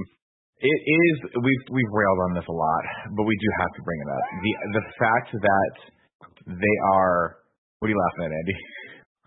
You what, you looking at that thing in assets? What is it? God, I can't. Hold on, Barrett. I know we're going so long on this show, guys, but we're, Barrett, can you please bring up what so much Mike put into assets? Joey, it, no, the Sun Mike one before that. It, it's even better. I. Oh no. Oh. What are we? What are we Hold don't at? watch it yet. Everyone, we're gonna watch it together. When Barrett They're gonna get claimed on that though. No, no, no, no. Don't put the music one up. Do we need to watch, should we watch the original first? No. The original is the only one we need to watch because we don't need audio for this. It's just a It's purely just the visual. visuals. Oh my God. This is something that we heard about this morning. Uh, Kevin Coelho is setting up the shot for us to react to the Uncharted movie reactions, and Tim is like, "Yeah, set up the shot for four people," and and Kevin's like, "I'm gonna be a while. Uh, give me some time because I I fell earlier, and it, it took it, it was a real hard fall." And we shouldn't laugh at this, but god damn it is so violent. so please, so Kevin posted this, and obviously we can watch. Oh, Oh. Woof. Oh no. Oh, Poor God. It, it is so bad. That is such a an audio. Is it possible to watch it with sound? Because like the That's a sound tough makes it for me. It's such a violent fall. Like, he hit, his, he hit his shoulder real hard on that side. Yeah. Dude, his, railing. his hip is gonna hurt for weeks. he sounded very disoriented on the call, just being like, "I'm out of it, dude." Like, I, it was a hard Oh, fall. fuck, dude. Holy That's one of those ones like you can see if if you go if you go frame by frame enhanced, you can see that's one of those falls where the foot slips first and so Yeah. it pulls your it pulls your calf and then you can feel it in your side. You feel it all the way up your side. That's oh, gonna last for at least three weeks. Admittedly, Yeah. admittedly, like watching this, it's a lot less funny than watching the versions that people are editing on Twitter with with Oh, like yeah. freaking Gwen Stefani. With Gwen playing. Stefani's That's My Shit, yeah. That was, I- it was funny as I saw it at first, I didn't realize it was Kevin, so I was like, oh, I was like laughing at it. Now I'm like, oh god, Kevin's gonna, Fuck it. he might have some internal bleeding on that one. Yeah. Anyway, He's okay. He's okay. He walked it off. He's a He champion. Posted a video. maybe now Kevin won't run all the time everywhere. Back to Spider-Man. We'll see. Uh, uh, let's see. Goblin talks to Spider the kind of palling around. It's very, uh, it's a very strange scene because you can't see their mouths moving, and it's, it feels like really, it feels like Mighty Morphin Power Rangers here to me. It Um, does, but I res- once again I respect Willem Dafoe's body language acting in this in this scene. I do respect it. It's a, it's it's heightened. Like once again, it's exaggerated, but he's doing a lot where he's like leaning and he's I don't know, I don't know. He's got a pretty good handle on it, I think. Uh, Goblin leaves Peter to ponder his words. Like, in spite of everything uh, you've done for them, eventually they'll hate you. And Peter's like, oh, okay. Uh, they actually kind of hate me now. Peter stops by MJ's place to find out how her audition went. Uh, and he offers to buy her a cheeseburger. But she's like, I actually have a date with my boyfriend later. And it's weird that you just took two buses So of the train to get into my town. But he Uh, also kind of goes like, "Are you interested?" Yes, it's What weird. you this want? whole scene is is poorly written because Bad writing for MJ. Bad writing for point, MJ. there's just zero indication that MJ is into Peter at all, other than friends. And at this point, they're like, we got we have to figure out a way for her to be into him because that's the whole point of this. And and What about in the work. worst way possible, Yeah, it's pretty. where bad. she's talking about her boyfriend but also winking? right. like, was, like- this was not this was not a cool Yeah. treatment of MJ at all. Then she says, "I better run, Tiger," and I like that they they kept with the tiger. Mm-hmm. Uh, it starts to rain, and Peter spots some sketchy-looking people walking after MJ. He's like, "I better go save her." They chase her down into an alleyway, but thankfully Spider-Man drops in without his mask. I might add, because he didn't have time to put it on. Uh, so he beats. He didn't have time to look us guys. directly in the eye. Right. he can't finish putting his costume on unless we look him directly in the eye. um, but okay, so this scene, this is this is the scene that to me is kind of the all of the problems that we're talking about that have aged poorly. Um, even though uh, this is a very iconic scene and there are bits about it that I love, this is the nerd I'm gonna save her power fantasy Yes. aspect of it. I, she's never noticed me, and I'm a nerd, but I've always been there for her, and I'm going to save her life, and she's Mhm. going to And notice she's me. finally gonna love me. Yeah. And and it's really it's it particularly comes off weird where it's all of a sudden starts raining and she has to be in a wet t-shirt like the like the weird nerd power fantasy male gaziness of this scene over the last 20 years has has not aged well at all Kiss is still dope though. The Kiss is still one of the best dope, things dude. that's ever It happened. deserves uh, that win MTV Movie Awards for Best Kiss. I'm telling you. It's it's I and I I will say at least the fight choreography and the way this is shot I like because he's sort of like Yeah. bathed in shadows the entire time. Iconic Yeah, Hollywood moment. Yeah, yeah, but I agree with you. on that. Mm-hmm. But Uh, all anyway, of MJ's motivations and all of him, his motivations are totally off. yeah, they're very Oh, outdated. Spidey swings down. Uh, oh, then he gets uh, MJ takes. Do we get the kiss? Spidey swings down to save a baby from a burning building the next day, but the cops are like, "Oh my God, there's Spider Man! Let's go arrest him!" And then they hear a scream upstairs, and he goes, "I'm going," and he goes, "I'll be here when you get back." He goes, "I'm not coming back, Chief." And the cops like, "You're not getting the subtext of this. Just go save the baby." Uh, I but fucking love this corny ass moment. It rules. this Sam Raimi horror movie shit. Where she turns around and instead of the revealing of an old witch like it would be in a horror movie, he mm-hmm. uses this exact thing in Drag Me to Hell. He uses it in Evil Dead. This is a rainy fucking horror scene special. I'm sure Nick Scarpino, you noticed it. It's it's it's the goblin screaming at you, and I love it to Love it. death. love. It's so bad. Anyway, uh, it's the implication. It's the implication. Okay, so the goblin set the building on fire. The goblin set the like an building on lady? fire. The goblin set the building on fire because he's like, "You're so predictable." Right? You're so predictable. Uh, We Peter's never like, get this in the MCU. We'd obviously No. never get this now. But as a, it's just these two dudes existing in a back in a in a vacuum in this weird New York that they've created. It's fun as hell. Uh, Peter, of course, they, they get, he's like, what about my offer? He's like, no, thank you, Goblin. And Goblin throws some knife bombs at him, one of which cuts his arm. Uh, and Peter uses the chaos to escape. Later, Norman They don't really focus on the cut on the arm though, because I don't think it's going to be important later. Yeah, so they don't really, about they don't really show you No, no, it's cut on the very, very. You blink, you miss it, right? You Yeah. blink, you miss on this one, of course.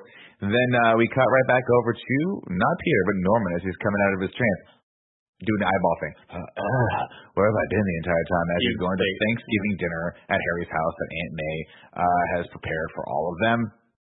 Uh, Peter comes home and hides on the ceiling upstairs, like the scene where like is Peter there, and everyone gets like they go rush out to see what's going on upstairs. And it's like, dude, maybe he's in his fucking room. Like, give him some a little bit of privacy. But then of course Peter leaks ketchup all over the ground, and and and uh, It really was kind of. Norman's like, I know what's that. That, something's yeah, that was not blood. That was not blood whatsoever. Not, not in any world was that blood. uh, I want to say Norman just just sexually snarling at MJ all Yeah. throughout this whole thing is is weird and good weird. because because that's Norman.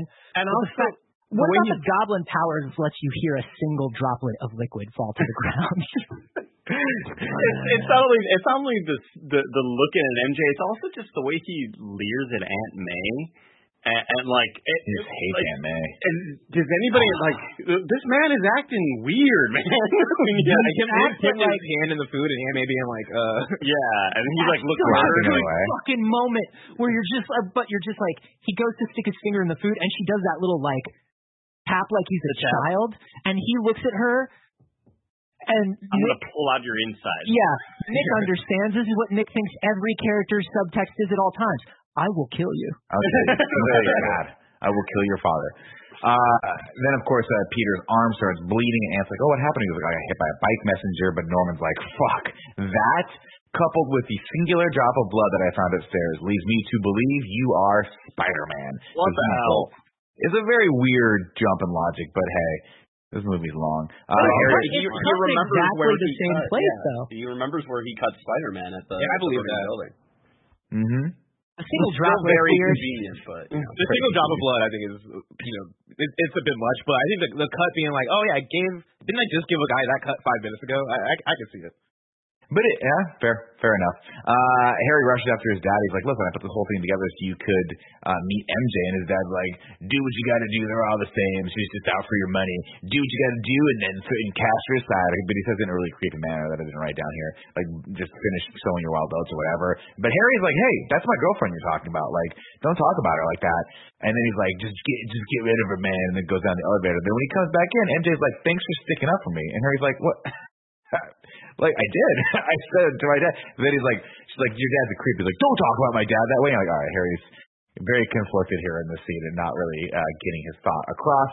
Um, and then Norman gets on his hands and knees to crawl after the goblin and tells him to attack Peter. He's like, you gotta attack Peter where it counts. And Peter's like, oh, uh, he's like, where's that? He goes, in the heart. You gotta attack his heart first and foremost. So we cut over to Aunt May. So So he like, stabs Spider-Man in the heart. he could have just killed Spider-Man. it's very weird. But of course, he's like, who does who does Peter Parker love most? Aunt May. And she's like, Hail Mary, full of grace, Lord is thee. Yada yada. This And then owns. How does this not the own? whole Goblin's world flying in and going, finish it.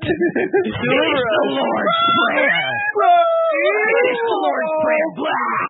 I fucking love it, dude. Do you all not love this scene? No, look, here's the thing. I, I would love the scene if there was a lot more build up and if this was maybe in the third movie where we understand the goblin more and we're more uh, uh, acquainted with Aunt May and stuff. This just seems so drastic of a leap to go from the goblin to scenes Hey, ago we saw go ah! like it's so fucking Tim, crazy. How is this a jump? He vaporized people into skeletons.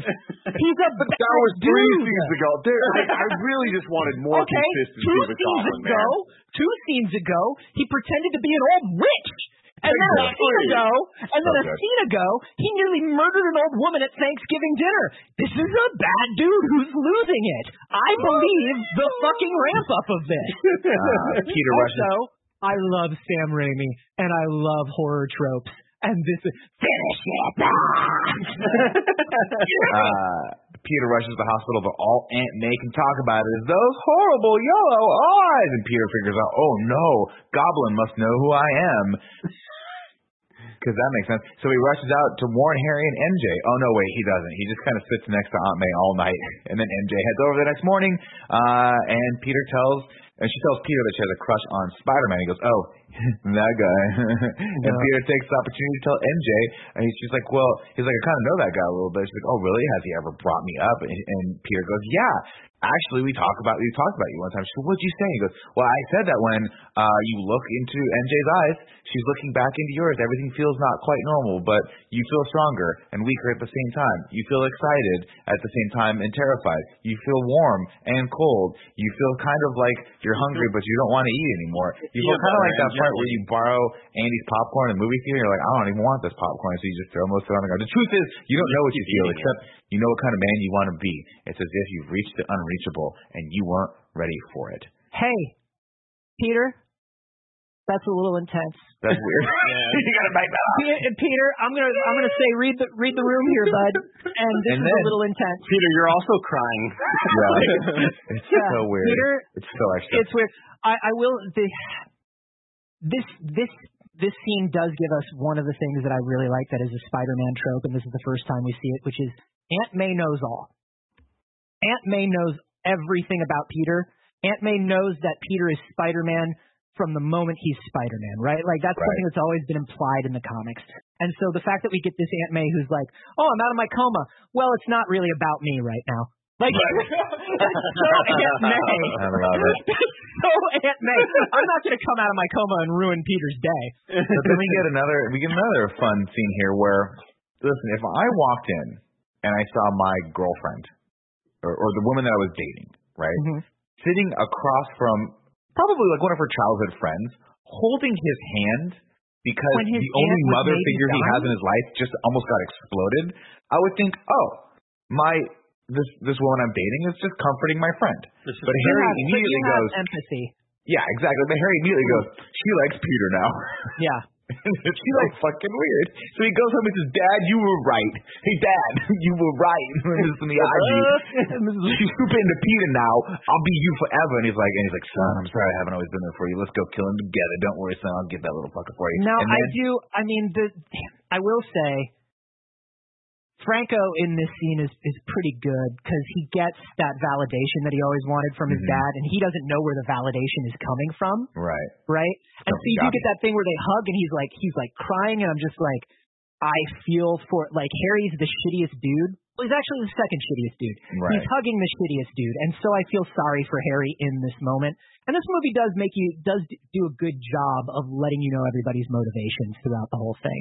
I also like that Norman is like so disheveled at this point. Like his his one sleeve isn't even rolled up; it's just kind of tucked up. Mhm. Like, did y'all notice that? It's like Yeah. really strangely like tucked up into himself. It's kind of And- part of the themes for sure. Yeah, and Harry's not like, Dad, are you cool? I keep finding you on the floor, like in various states of undress. You're always sweaty.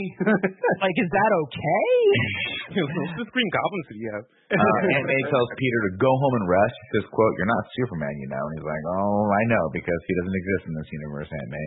Uh, But I do, I his nervous laughter to that line though is maybe one of the most natural reactions Tobey has in this whole movie, where she goes, "You're not Superman," and he he does that laugh of like, like, "Oh, you don't fucking know." right. That's actually a very real moment, and I was like, "Damn, Tobey Maguire pulling that joke out of the dumpster." Uh, so he calls MJ, and he's like, uh, and he gets her answering machine. He's like, oh man, remember answering machines? Those were so fun, right? You could leave the super long messages, and it'd be hilarious. Like, well, I don't know who's gonna hear this, Tim. Uh, but Goblin answers and laughs. He says, can't Now that's not Spider-Man how come out to voicemail works. The voice, that's no, it's a voice machine. Oh, it was she was used she was using a tiny tape. She had a Oh, tiny she tape. didn't have. They didn't have. No one had cell phones here. They didn't have like. There wasn't an outgoing. I imagine this was her home voice machine, or or wherever she was in her apartment. Like, You know "Boop, what? Wait for the beep. That's so true. I like even Norman and Harry don't have cell phones. No one has cell I didn't even think about. That's why he was able to pick up the phone and be like, "Can Spider-Man come out and play?" Because he, only- he inter he interrupts the voice. Yeah, yeah. They only rather. speak through messages written in newspapers. Exactly. The- the- Carbone, you, Really good movie. Carbone, you mentioned this is Raimi's sort of timeless New York, and Yeah. I like they're the technology. Like, where's his digital camera? Well, they're those don't exist. But Macy Right. Gray's here. Keep that in mind. Macy Gray. Macy mm-hmm. Gray is there in 2001. Timeless. Gray is Timeless. timeless. Timeless. Sure is. Sure the is. timeless hits of Macy Gray. Uh, I do want to call out uh, during this scene. There's that thing where like uh, Aunt May is talking about MJ to Peter. and is like, "Do you remember you said Aunt May? Are you an angel?" And I was like, "No, no, no. Anakin Skywalker tried this, and it didn't play then. It does Mhm. not play now. Nope. No six-year-old says that. That's weird. Um, angel. that's Oh, you know, kid's gonna kill squirrels. yeah. It was a little Uh, heightened, little heightened, Sam Raimi. But I still, but I still love it. So we cut over from Can Spider-Man come out to play to sleep, and MJ wakes up on top of the Brooklyn Bridge or one of the bridges in New York. I don't know. Don't go at me on this one. I don't know what fucking bridge this Now was. this, we talked about this, and I don't know if this is squandering a Gwen Stacy comic It book is. moment, or if this is because remember, like as far as Sam Raimi thought, like I believe he didn't know that Gwen Stacy was going to show up in Spider-Man 3. I believe Spider-Man 3 was a surprise to everyone the entire time. I wouldn't be shocked if it was totally improv on the spot. The whole what I would say is, it seems like Sam Raimi chose MJ for a reason. We are in a, like a post Gwen Stacy era, and so I don't know if he thought of this as squandering a Gwen Stacy moment, if he thought of it as comic book fans are going to see this and they think they're they think they know what's going to happen, and I'm going to play on that. So the scene has more suspense for those people, right? Because I think that's exactly what happened. I just don't think it was good. It's like, Yeah. uh, like I, it doesn't need to be Gwen that's in the situation. I just think that, like to, to Nick's point in the, the last review, it's just like there needs to be the stakes of it, or else it's not really making a decision. He's not really being a hero. It's kind of just like Oh, but I but I dis- but I disagree with the either or dichotomy here. Like he has to choose one, and that's what makes him a hero. Like because we see it. I mean, we see it in every Spider-Man movie since, and we see it in a lot of Spider-Man stories. It's like Spider-Man, you ha- you both of these people are going to die, and he goes, and Peter Parker says, no, I can't let that happen. Nobody dies on my watch. I'm Peter Parker. Like I'm going to figure this out. There are so many Spider-Man moments where he saves both. And just because in the comic, in this moment, that doesn't happen, I don't think that makes this a bad moment. I think the fact that he saves both, this is the scene where we're supposed to go, now he's Spider-Man. Now he's Spider-Man because he's not limited in that way. I also don't know if we need kind of that big moment of grief this early. We or, don't. or we Yeah. absolutely don't. yeah. Like this I shouldn't have been in this think movie. Is my my. Spider-Man walks so the Dark Knight could run in this scene. That's Yeah, all I'm enough. saying. That's all I'm saying. And I do love the shot that we get where eye lens shows a different consequence. It's such a rainy shot. Like it's Oh, impossible. the two different, the two you can't things. be Yeah, looking forward and looking at the boat and looking at her falling underneath you. great. But it works because it's so dramatic and comic booky, and I fucking love it. Now, I like I'll- that we see Goblin kind of setting up the trap too, of Mhm. like Yeah. the, the different things to hang. It's like that. That's a fun little. touch. Everything's hanging from something. The Goblin has a lot of just stuff hanging about.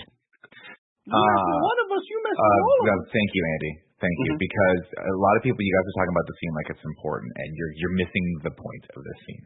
It has nothing to do with the duality of Spider-Man. It has nothing to do with whether or not he, should, he can he be Peter Parker and Spider-Man. Can they both exist at the same time, or does he have to choose between them?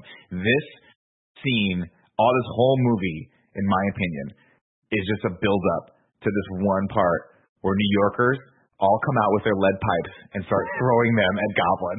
because apparently when you go to New York, I've never been there, Anthony, but yes, but apparently right when you walk into New York Yeah. City, they go, here's your, le- your, your lead pipe, sir. Yeah. If ever you see a hobgoblin or anywhere, a green goblin, To be fair, I want you think to one of them threw a sandwich. One of them threw like a hot dog. Uh, you mess with one of us, you mess all of us. I'm like, fuck, then Can fine, you I'll kill imagine- all of you. You imagine Ga- Goblin just fucking. All right, here's some disintegration grenades for all of you. Yeah, I like can kill all one of of them them. can Okay. take at least ten out. Here's five, just on the You gotta take the know? context for this moment, though, right? Yeah, thank you. Oh, of course. This Thank is the 9/11. Yes. This is 9/11. All of this was a hilarious. this was 9/11. The the thing that the thing that the thing that's problematic about this scene, I don't think, is this scene itself. It is a time capsule, the way Macy Gray is a time capsule. Plays weirdly to us now because we're not. It's not literally eight months after 9/11. Right. You know, which which When they had to take out the sequence with the Twin Towers. yeah, which destroyed everybody who lived in New York at the Yeah. time. Like every, people, people had PTSD still to this very day. So this whole thing of and and it is a comic book thing of like, hey, Spider-Man is New York's hero, and even though the press is against him and the cops are against him, people know that Spider-Man is good and people will help. There's also a Spider-Man theme of like, if everybody sees one person doing good, that's the permission they need to do good in their lives. So that's a Spider-Man thing. The thing that's problematic to me about this scene is it became a scene that was then uh, a prerequisite to a Spider-Man movie. This scene happens in every Spider-Man movie from here on. Point B, where are all the cranes? Hey, get up Yeah. there, get up those cranes going. To where we get C. Thomas Howell. Howell. Oh, Fuck yes, we we get do. C. Thomas Howell lining up every construction crane in Amazing Spot. Like, this scene just became a trope that I don't think Spider-Man needed. We also get the is it, is it Spider-Man two when it's the uh, the subway sequence where they're like, oh, get out of the way for Spider, and then Doc Ock just Now- fucking slams their face against the wall. It's like, fuck you, people. the fucking the fucking scene now I'm I'm torn about this because you know when we talk when when y'all talk about Spider-Man 2 you'll get into this but like I think that train scene is better than this scene and I Oh, think yeah. it's Oh yeah, Yeah. hundred percent. Because you get all this weird savior imagery of Spider-Man that I think they were afraid to do in the first movie. He's, just he's literally crucifying himself on the R line, Yeah. right? And, then, they everybody carry him like carries Jesus. him Yeah. and carefully puts his mask back on him. That's a beautiful scene, and I feel like it works more than this one. Oh, But million this percent. scene, in terms of time, was more appropriate, and I just, I don't know, it's messy. This whole trope is messy to me, and I don't know how I feel about it. I like the trope. I just don't think it was earned in this movie. But I, I think that that is something that is core to Spider-Man that the people do fuck with him and, and rock with him. I do like, I do like the thing of the the the guys on the barge being like, "We see you, we're coming," Yeah. right? Like that's cool. And That's then they ballsy, just by the way. kept hitting it. Yeah. Yeah, because you don't know what's going to happen to that fucking barge. like, That's dude, a fucking Roosevelt thing- Island tram. Yeah. That's fucking Uh, wild. That's fun scene anyway. So Goblin grabs Spider-Man, throws him through a brick wall. We go over to this abandoned warehouse where he explodes him with some bombs, just takes off half of his mask in the process, and Tobey Maguire's like, "Ugh," I do want to say that the mask is mouth. torn in a Todd McFarlane way. Oh my gosh, yes.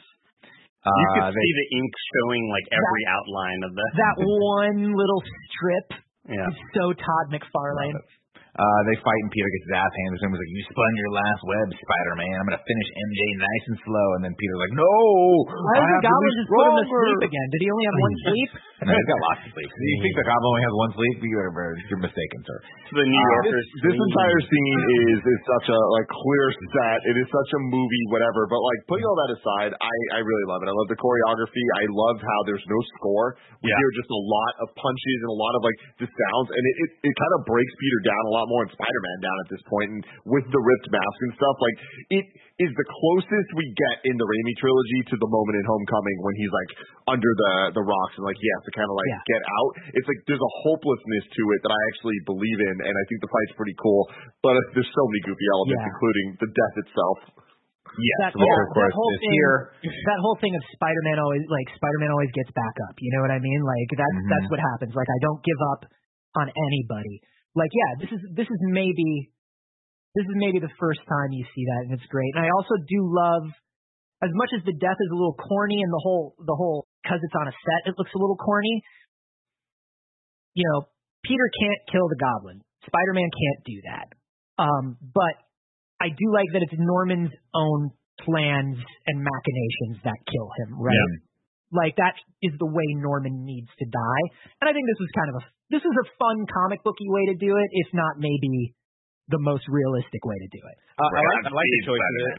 I, I think I think Norman being the one to do it is, is, is a good choice, but I still I still think the over the topness of Green of um Green Goblin makes it less dramatic when it is this oh shit like I Spider Man is indirectly killing Harry's dad right Right. it being Green Goblin and him being that version of Willem magnanimous. And so yeah like so big and so hard to take seriously I think takes a little bit away from the drama of it but I I like the scene regardless I don't think there's too much wrong with it. I think the other thing I think the other thing that I would have liked to have seen them hit is like the goblin hits it hits on like I know who you know and I'm gonna get MJ. Mhm. But like in the comics there's like a long history of Peter just being like, Norman, please don't do this. Totally. Norman Norman, I love you and I love your son. Please don't do this. We're family. You told me we're family. Peter always does that first.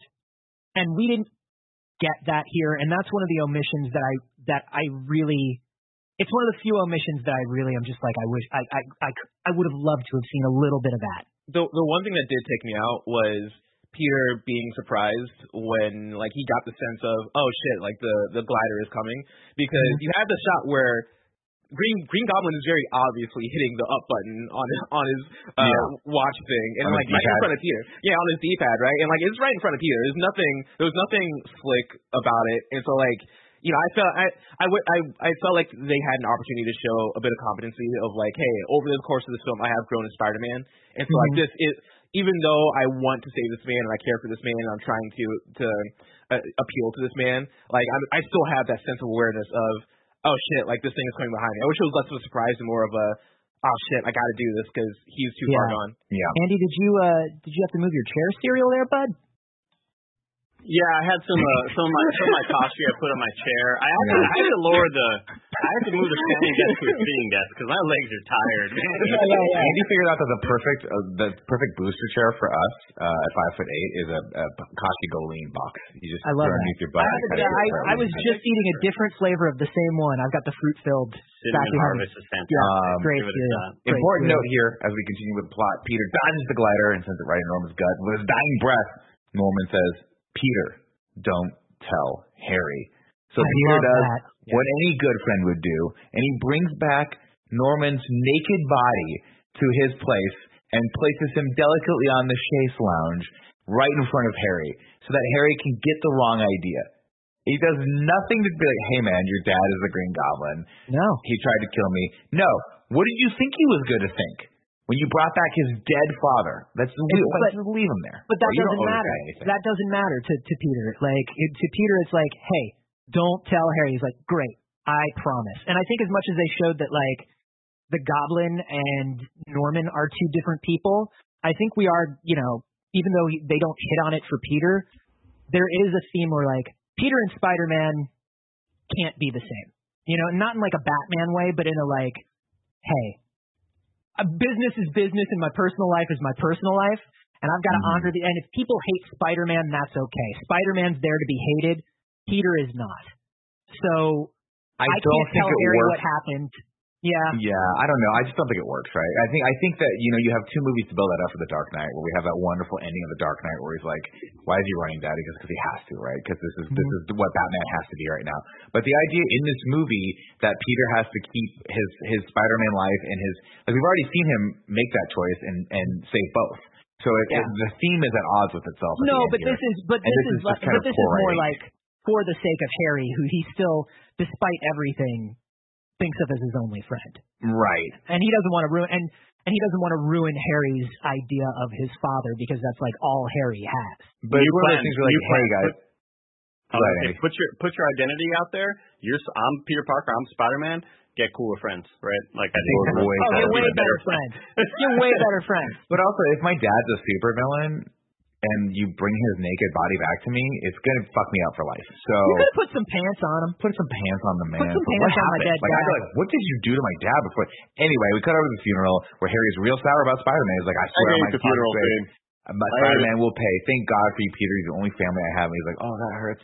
And then Peter goes, no matter how hard I try, the ones I love will always be the ones who pay. And it's like, not really. This is one time. Comes out of nowhere, man. Yeah, it's like this, this whole thing. It's like it, it thinks Why that the would you movie built to to this, and like it, I guess logically it kind of does. It just isn't good. It doesn't. It's not earned at all. And him walking away from MJ after kissing her, it's just so dramatic, and it's like cool. I guess we had to end the movie that way. I get it, but like it's not good, and it's not Spider-Man. Peter's not Peter. Yeah, uh, the, the whole Peter MJ thing. They're just not. They're not making good choices.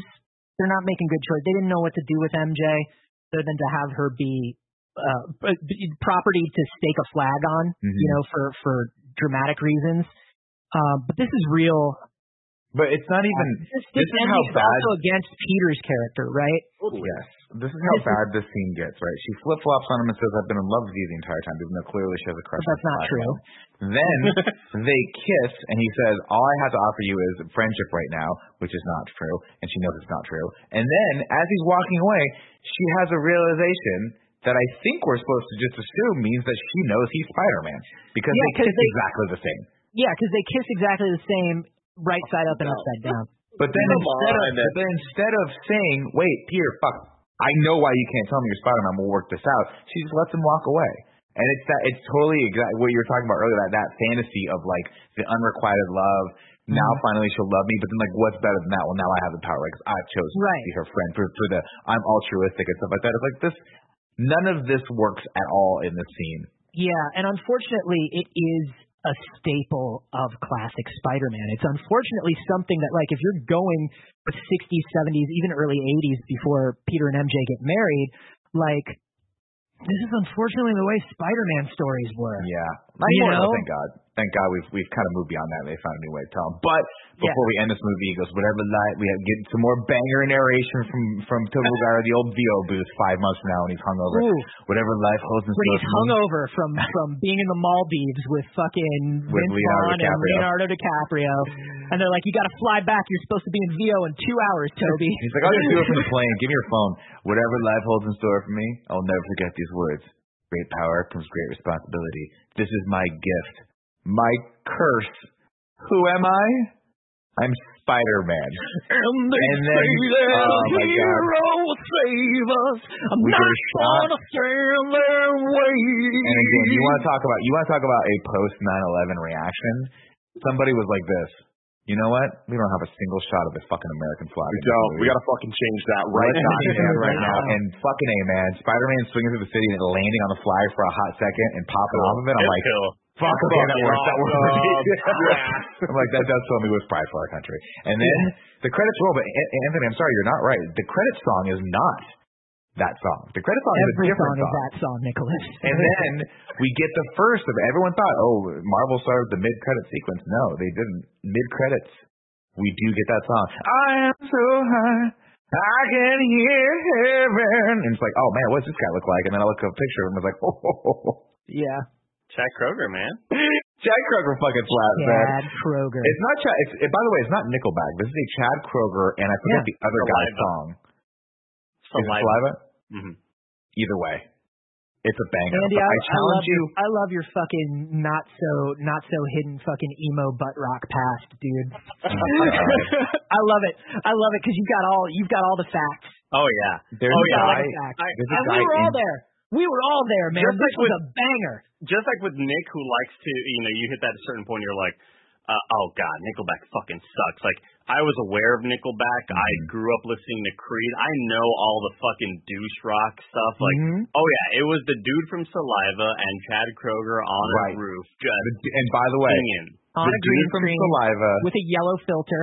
Yeah. the dude from Saliva looks like Jack Black is cosplaying as like a metal Lobo. guitarist.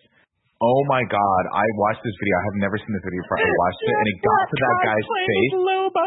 It got to this guy's face and he started singing and I started laughing so hard at like one o'clock in the morning this morning. Fuck, I needed this in my life. Anyway, so, listen, Spider-Man. over, overall here, overall here, the rewatch. I mean, I you, you y'all tagged it a little bit in the beginning here, but opinions have changed since the rankings. This is not a re-ranking. Opinions have changed though. How, how, do you- how do you how do you feel? How do you feel, boys, about Spider-Man? I really I enjoy it. It's a classic, and I mean I, I would go as far as saying I love this movie. I don't think it's good, and I think that it's a bad Spider-Man story. Like that's just the, that's the long and short of it. okay, okay, uh, okay. No, I'm fine. Okay. I'll go. I'll go more positive than that, Carboni. I watching it this time around, having known the horrors of watching a lot of other really, really trash, terrible movies. Yeah. I think this movie is good, and I think it does fit in that classic role where we here on In Review have gone back to watch old movies from the 80s, and you just kind of understand that that's of the time that they were, mm-hmm. and you. I grade them differently. Like I, I, I kind of bring all the sorts of things into what I'm thinking at those moments, and I think this movie, eh, I would have ranked it higher had I'd watched a lot of really, really bad um Batman movies and Yeah, X Men movies, and yeah, I think like I think this movie is a lot better than I than I thought it was. I think this movie's special. Like I, I think it's a classic, and I do think it's good. I think it's very campy, and I think that's. I think there are a lot of elements of the movie that don't age well, especially when you look at like CGI and the way that we, the way that comic uh, book movies have just grown over the years. I think it's very easy to look back at it and go, oh yeah, this, this, this, and this is not as pristine as it can be because we've seen what pristine looks like. That said, I think for what it is, especially as a Sam Raimi Spider-Man movie, I think there's so much that's still special about it. And I mentioned earlier that this movie for me is a collection of iconic moments. And I think there's a reason why that still stands out and why that still works, right? I think there's a reason why we look at that kiss where he's upside down, he's kissing MJ is like a, oh wow, that is a memorable thing, right? Same with his with his fight with Flash Thompson. Same with even the parade scene that you know we, we rag on it, but I, No, we don't. Not all of us. there's a reason. there's a reason why why this is one of those movies, movies where even though I haven't watched it in a, in a long time, getting back into it and going from scene to scene, I can predict what scene is next and remember like remember the scenes with like a surprising amount of oh yeah then this this and this happens oh yeah then he goes to the burning building and the Green Goblin is there for some reason.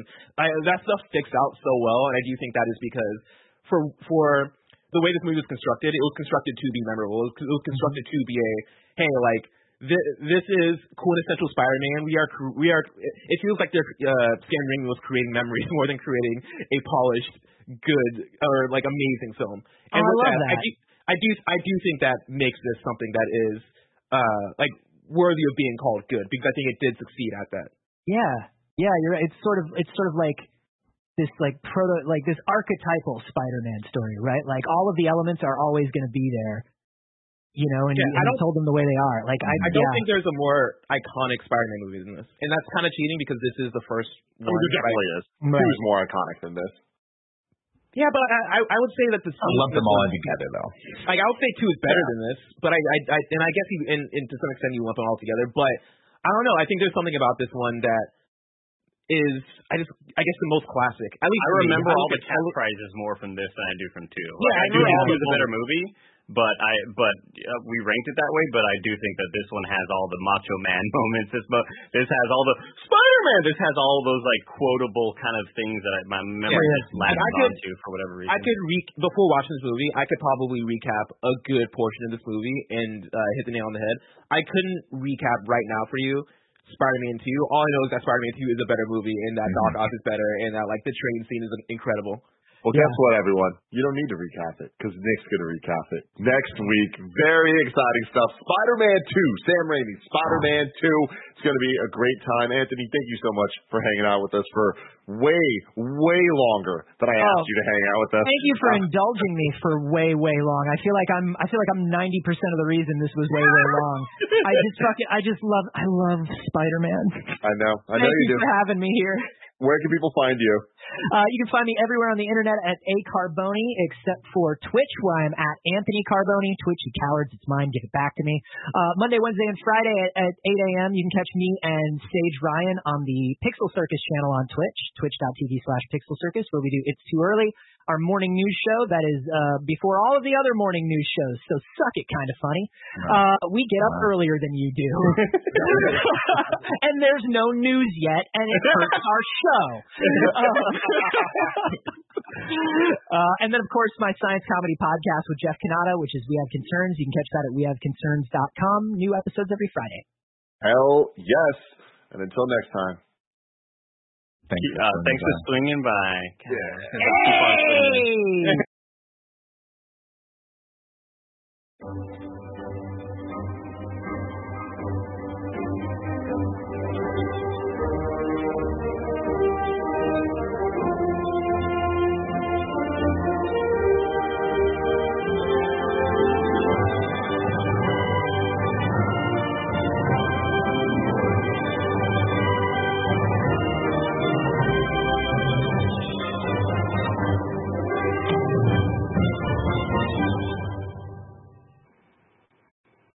Welcome back to Kind of Funny's MCU in review. That's right. We are ranking, recapping, and reviewing every movie and TV show in the Marvel Cinematic Universe. As always, I'm Tim Gettys, joined by Greg Miller. How you doing? Fantastic. Kevin Coelho. I got too much spice on my lips. They- They're hot. What'd you eat? What'd you eat? Yeah. A little ramen. Oh. oh. Ordered? You ordered or? or no, in, no, no. in- It's the little. You ever black get a bag. mango and put some cayenne pepper on it? No, I've never done that. We don't we don't talk about mangoes on this show anymore. Not after the incident. Of course, we have Andy Cortez. Hello, everybody. It's a good time, man. Good theater date yesterday. Delayed a little bit, but you know, all Did it all. up. It all came up Milhouse. You know, Andy, Andy, were you scared that they were going to kick us out? real scared. What Oh, happened? I was so scared. Yeah, our experience, Greg Miller, got delayed for Black Widow once more by about 40 minutes. But it all it all worked out in the end. Isn't that right, producer slash seducer Nick Scarpino? I had enough time to eat my popcorn and then think, should I get another popcorn? Yeah, Is that yeah, something that I fair, should do? fair. Tim went to go get a hot dog about 15 minutes in. That gave me anxiety because I was like, they're going to start this movie without him. But then I was like, maybe I should wait five minutes and text him, give me a hot dog too. But then he came back with no hot dog, and I was like, Tim, what happened to your hot dog? What's the point of even getting Hot dog up? machine's broken too. No, tell him what happened, Tim. I ate the hot dog on the walk back. Hell yeah. Fucking savage. This is kind of funny in review. Where each and every week we rank and review two different movie franchises. Right now, we're back where it all began with the MCU. We're also doing Space Jam in review. We're reviewing Space Jam 1 and Space Jam A New Legacy. That's coming up next week. Both of those will be in one week. So Tuesday and Friday. Get hyped about that. Uh, very cool stuff. And then after that, we're returning to this show, MCU in review, with Loki in review, ranking that alongside all the movies and shows. So that's going to be a lot of fun. Uh, of course, you can get this show on youtube.com slash kind of funny or roosterteeth.com if you want it as a podcast. Search your favorite podcast service for kind of funny in review, and we'll be right there for you. If you want to get the show ad free and watch live as we record it, you can go to patreon.com slash kind of funny, just like our Patreon producer Molecule did. We thank you so very, very much. But enough of all that. Today, we are talking about Black Widow with a runtime of 2 hours and 14 minutes. Originally scheduled for release May 1st, 2020, it had three delays until it premiered on July 9th, 2021 in theaters and on Disney Plus Premiere Access, making it the 24th film in the MCU, the first film of Phase 4. Uh, the director said that the film had been completed for the whole year They haven't changed it. No alterations were made in the entire year, despite the subsequent release delays, uh, including the post-credit scene featuring Valentina Allegra de Fontaine, who, in if everything went as planned, would have shown up again in Falcon and Winter Soldier, but we saw that kind of reversed a little bit. Uh, it was directed by Cate Shortland, an Australian screenwriter, film director, television director, and television writer. And it had music by Lorne Balfe, who is best known to people like Andy as the person that composed the score to Mission Impossible Fallout. You gotta appreciate that. Gotta appreciate that. Can we do Mr. on Impossible vinyl, Andy? Andy? You dork. Wait, what'd you say? What the fuck you tell me? Damn, Andy's coming in. He got police last night. He's trying to be Get all Andy. wild. He's doing the real Don't tough guy thing of like, I didn't hear what you said. I didn't hear the insult. You know what I mean? I didn't hear it. Budget of two hundred million dollars and a box office that obviously is ongoing because we are recording this the day it came out, but it is projected to cross a hundred million by the end of the weekend.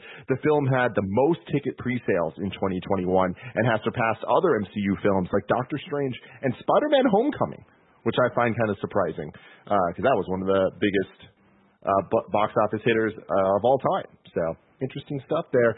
And this movie does easily pass the Bechdel test. There is a ton of women speaking to each other, so that's pretty damn rad. Andy Cortez, I want to start with you. What did you think of Black Widow? Hit me up, Daddy O Tim. I thought the movie was good. I thought the movie was good. A lot of cool moments.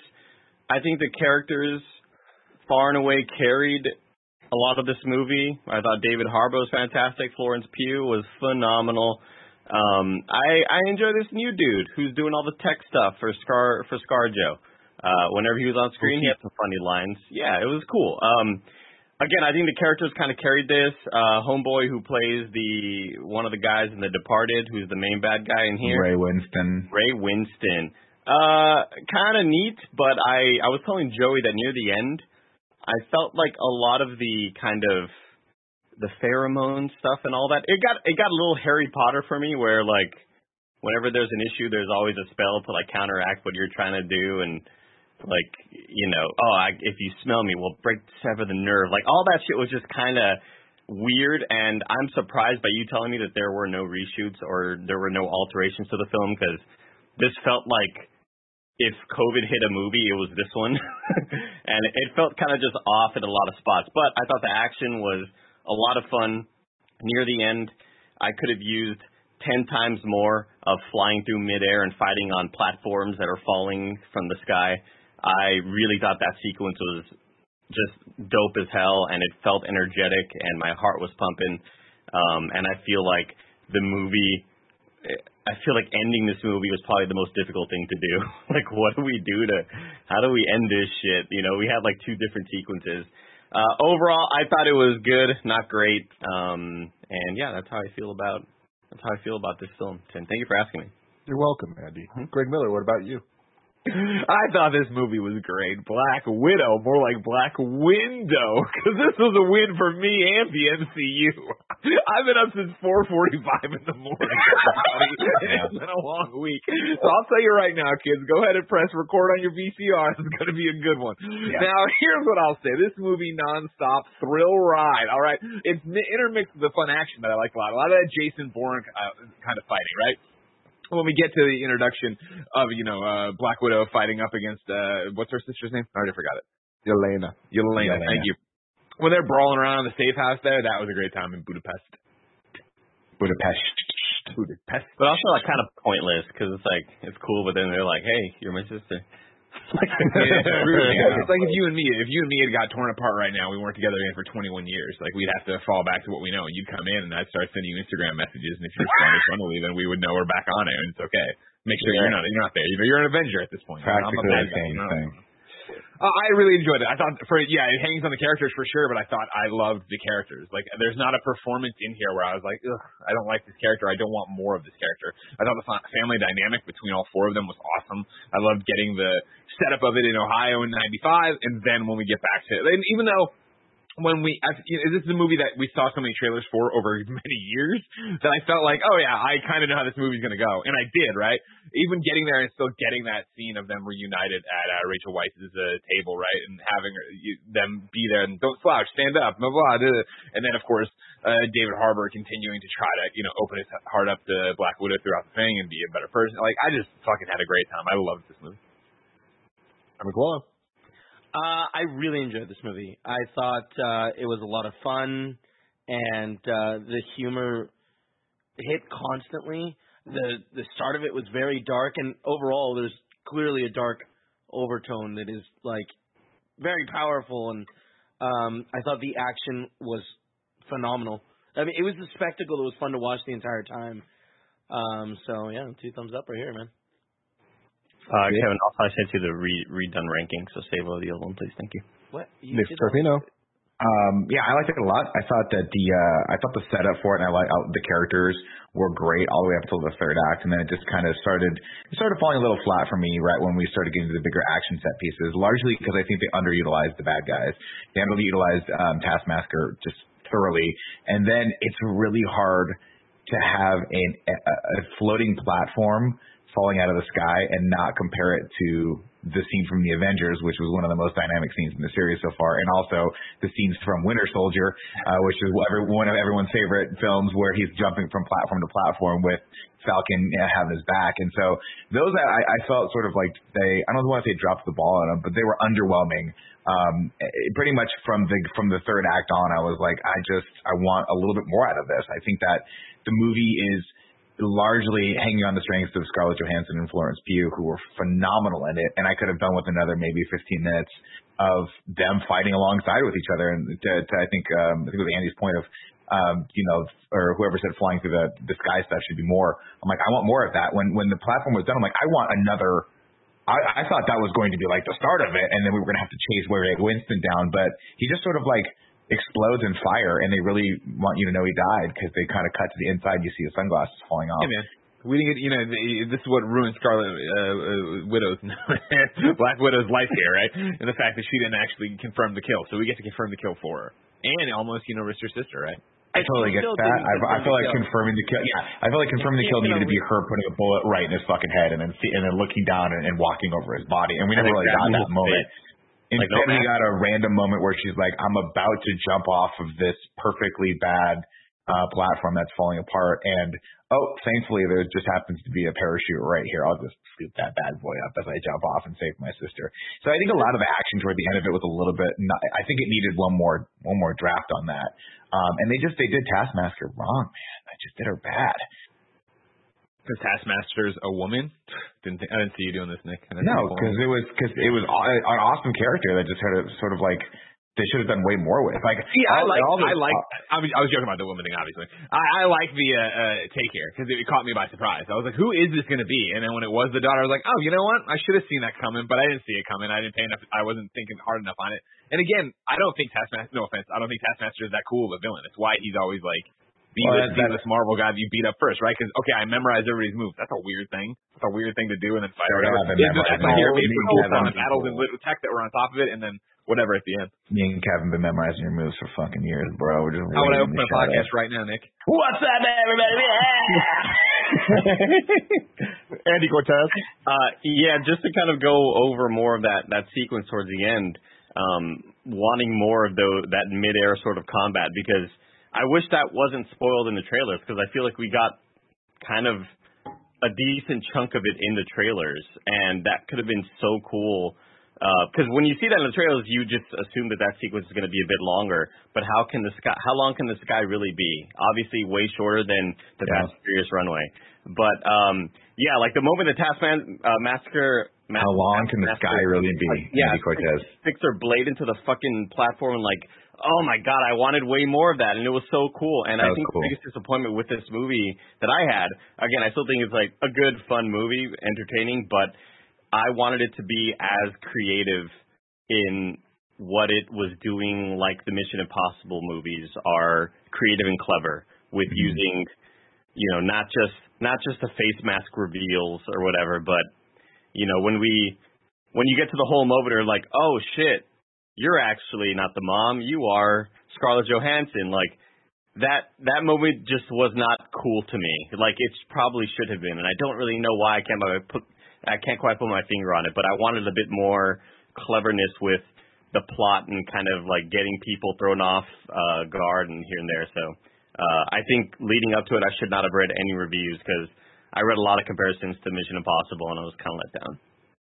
Yeah, I suppose that's kind of that's kind of my take with Taskmaster. Also, it was like I wanted more of that kind of action, and then I also just wanted more of a resolution where I thought Taskmaster, like at the end of the day, I'm like, why why would she not kill the dad? Like this, I don't know. I thought I thought she should have been a part of like they needed to team up and along with the other widows and go after him. And we never really got even got a scene with the widows either, where they got to be you know the protagonists for a hot second. We just kind of saw them come in and be like, what do we do now? And Scarlett Johansson's like, go live your life. You can be your own person now. I'd have been like, or just Well, we don't. top of my head, top of my head, help us kill this fucking guy that enslaved you for the last like 20 years What? of your He life. was And then you can go to the beach. He was dead. No, oh, it happens in the red room. No. Remember? Um, yeah, they're no. all, the thing blows up, and she's like, "What should we do now?" And, and Scarlett's like, "Go live your life. You're in charge of your own destiny." And then they go away, and then they come back in the helicopter later, and I'm like, "Where did they go? Why didn't they help out?" Wait, no. I, I'm pretty Yeah, sure I have that's them what mixed up. Because doesn't um, Yelena go into the red room to give them all the like formula? Yeah, no, he- he's talking about when they're at Dra- Dragov's uh, Dragov's desk, and Oh. they're fighting in his not in the actual red room. They're in a red room, but it is got is it, before. got it. Okay, yeah, Nick yeah, is correct. office. It, yeah, blows up, and the then you have the plot. Nick is correct. yeah, you have all these. Here's You the have thing. all these. Are we gonna get a show that's Black Widows, and that it's just like um, random stories of how they're like living in the world with? Sure hope not, because this No? movie did not make them interesting to me at all. Yeah. No, it's unfortunate. Yeah. I think it's more interesting with them in the wind. Like Yeah. I, I, I don't. I mean, like, I'm, I'm not, I'm not like, man, sign me up for Taskmaster or the Black Widows. You know what I mean? I'm not like that's the show I need right now from Disney Plus. But I can see something interesting down the line with one of them. Tim, what did you think of this movie? I'm in line with all of you guys. I am surprised by how good this movie was. I definitely thought that, uh, especially having seen trailers for years and kind of just being like, all right, we know what this is going to be, uh, on top of all of the other issues with it of timeline wise and just the stakes being kind of lowered because we know Black Widow dies and all that stuff. Uh, I was still having a really good time. And I do agree with Nick that the movie starts off at its strongest and it kind of only goes down from there. But I don't think that it ends in, it never crosses over into a bad place. There's nothing about this movie that I thought was bad. I thought everything was at least good. Um, and I was entertained the entire way through. I do think there was a, uh, a couple bad calls made uh, with the direction of the movie because I feel throughout the entire thing it's not Mission Impossible enough and it's also not Fast and Furious enough, but they commit to both of those things sometimes at the exact same time. And an example of what I'm saying is they treat her like she's Dom from Fast and Furious, where it's like she's in multiple car travesties. Like these aren't even car crashes. Like it is very bad. She's falling through like down hundreds of feet or whatever, and it's like she's just a human. And it's like They do the thing yeah, where the car that. breaks her fall, right? I, I Exactly, One where she yeah. got knocked off the highway onto another car and We should rolled over. try this. I'm telling you right now, guys. Let's go out and just start jumping on each other's cars and just. You know what, it hurts. Kevin? Do me a favor, Nick. We need your car, and Kevin, come on over the highway over. That, back. that backfired. That backfired on me immediately. Tim, when she fell out the window and hit like nine different railings and then landed on her mm. feet, She landed was, on her feet. that was crazy. their answer to it is like, oh, she took her shirt off and has some bruises. And it's just like, I just feel that lessens the t- entire movie because we watch Mission Impossible and it's a lot more grounded than a Fast and Furious movie. And it's like, you believe in what's happening and the action is less crazy. They're not jumping from building to building in cars. It is insanely crazy for normal people, but it's like they Right. set the scale of insanity of action correctly. Whereas with this, it's just kind of, uh, consistently in the wrong place, I think. And it's just like, it just lessens the fun that this movie could have had. Um, and again, I, I still think that it really kind of nailed what it was going for because it had an MCU wrapper. And the MCU wrapper really kind of gives it its own identity where this movie isn't Mission Impossible and it isn't Fast and Furious. It is an episodic movie in this universe. And I think it works really well with that. Um, I think that there's a lot of comparisons you can make to something like Solo, where it's like, okay, do we really need to go back and answer every and reference every single thing ever said about Black Widow? You know, Loki talking about what about Dreykov's daughter in Avengers? It's like, of course, Dreykov's daughter is a big plot of this. Budapest, the vest, all of this stuff. It's like, do we really need this? And my answer is, yeah. the MCU is different than Star Wars. You know, it, it is the thing where the interconnectedness is what makes it special, and I like that stuff, and I think that it does enhance from franchise to franchise within this ultimate franchise of the MCU. So connecting the Avengers movies to the Captain America movies to the Black Widow movies, like I enjoy that stuff. But I still think that with this case, this movie had to have come out after Civil War. It's so weird and awkward to be watching it now. And the vest is just like it is a solo moment in a bad way. It's so Where funny. It's just like It's so funny how many people wouldn't even catch that. I did. Yeah. I immediately look over at Gia. I'm like, yo, that's the vest from Infinity War. She's gonna get it. And when you see her with the blonde hair, you see her with the hair dye. It's like, okay, they're setting it up. But this would have been so much more impactful then. So it's just kind of like a a silly time for this movie to come out, specifically because, uh, and again, this isn't a criticism. It's just an observation the most whatever part of this movie is Scarlett Johansson's Black Widow. Like she's just kind of there in this movie. This is Florence Pugh's movie. This is the family's movie, and I enjoyed the hell out of them. And when you look at it as okay, she kind of is the next Black Widow, and that's why the title of this is Black Widow. I'm all in for it. But I think for this being ScarJo's send off as Black Widow, especially after her not getting a real moment in Endgame like Tony got and Steve got and all that, it's kind of like wow, you gave her her first whole movie and like her funeral scene gets cut off by a uh by uh you know Vanessa coming out or whatever her name is. I always forget. She Call her coming. Elaine. Valentina Yeah, Elaine. coming out.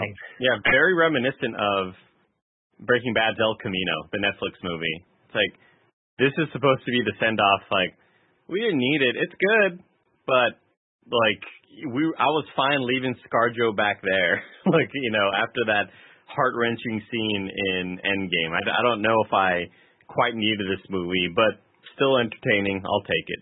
It, it's too bad this movie didn't come out like phase three, like midway through phase three, because I feel like it would have hit a lot harder that way. Still was fun though. I don't know. I think an argument could be made for it to be they, they like we're all coming out of COVID, and this is one of the first actual theatrical movies we get to watch. I think everyone's going to give it a little bit more space to breathe than they would have if it was kind of hot off the heels of of you know the last few Marvel movies. But I don't know.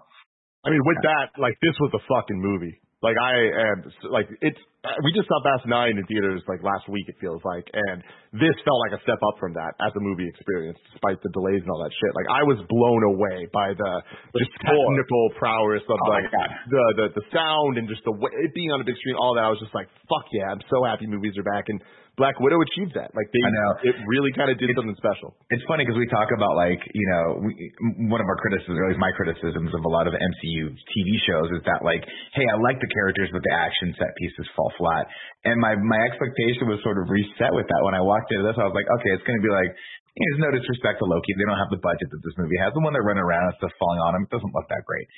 Then we get to the first action, like we just even that that that that part on the bridge with her versus Taskmaster, and I was like, oh fuck, I forgot. Like this is awesome. And Here's you're an legit MCU movie. scared for her because the action's so well choreographed and that scene is so well done and so well lit, and it's like God, it's awesome. I did wish that scene didn't start with the absurd like rocket hitting her car, her car flipping a billion times, and her just being like, "Oh God," you know, where it's like you There had was just- more that than that. She was fucked up. She crawled out of the car. Yeah, but Luckily, like, I ain't better when I'm how did off. that car just like was that an armored car? Were we supposed to think like, oh, she's in an armored vehicle? Because like that was a massive explosion, and like I think that's yeah, And also, I was gonna say Taskmaster like could have blown that car like somehow. Maybe it would have gone over the bridge or like fucking.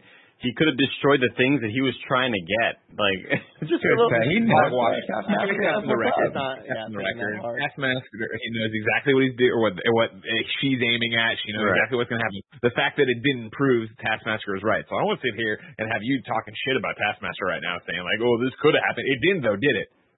It didn't, though, did it? true. Andrew? Did it, watch your mouth when you talk to me like that.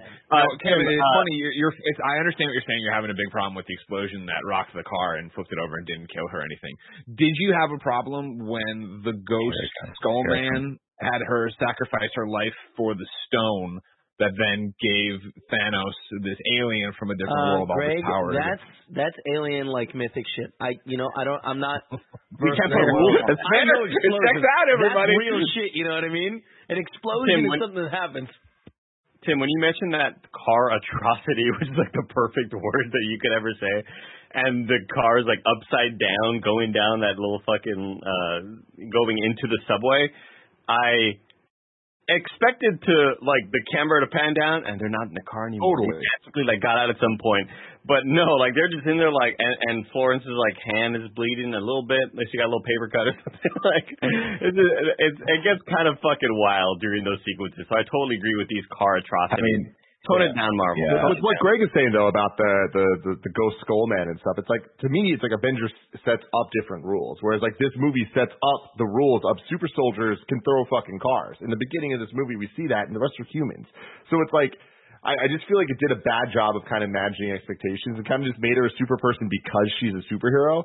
And it's Right. like that. I, I just feel like it that takes away from the effects of what this movie could have been. Well- had she just like I, those car sequences didn't add to it. Like her being blown the fuck up, it's like okay, she could have just dodged it. Well, she yeah, could have like done something to make her seem more cool and, and and crafty for what she is, which is a super spy agent that has fought alongside the Avengers for years at this point. Yeah, that's. I mean, that's a that's a that's a that's a great distinction to make, right? Because when you don't scale the action to the character, you're kind of doing the character. You're not doing the character a solid, right? And it's always fun to see how creative they've been with with her and with Hawkeye being sort of like you know regular human characters and having to get sort of like crafty with what they have to do. And that's always been her character. She's a spy. She doesn't get in car crashes like that. She figures out ways to avoid things like that. And so to have all that some of that action kind of come at you head on d- did sort of I, I don't want to. Uh, I guess it kind of dissolved the, the tension a little bit uh, for what we have because you're like, wait, can she just kind of? At at one point, I legitimately was like, wait, is she really his daughter? Like, does she have some of the super serum, ser, like going through her blood too? And they're like, no, and it's not the case. Yeah, it's just everything. What about David Harbour? What's that? She, like Taskmaster took on David Harbour of like we're seeing Taskmaster fight the Red Guardian, and she's just a normal human. It's weird that we didn't see that fight though. Like that we get That was weird. That was thing that was we get one cut. That's what I'm uh, saying. That's what I'm saying with the Taskmasters. I'm like, why? Yeah. Like that. That everything there just kind of fell by the wayside coming to the third act, and I just like. I don't know, like David Harbour, they kind of, that, that character kind of, I was like, oh, he's gonna have a great big moment here, and then we just cut into the middle of his fight scene. It's not a very good fight scene. Yeah, He's getting knocked to the wall. It's like you got super like you got the superhuman hero sil- syndrome serum. Yeah. Exactly, hasn't done this in a long time. Been was able to hang in there with him, right? Because she hung in there with the Winter Soldier. Like she can do this. She can hang in with these people.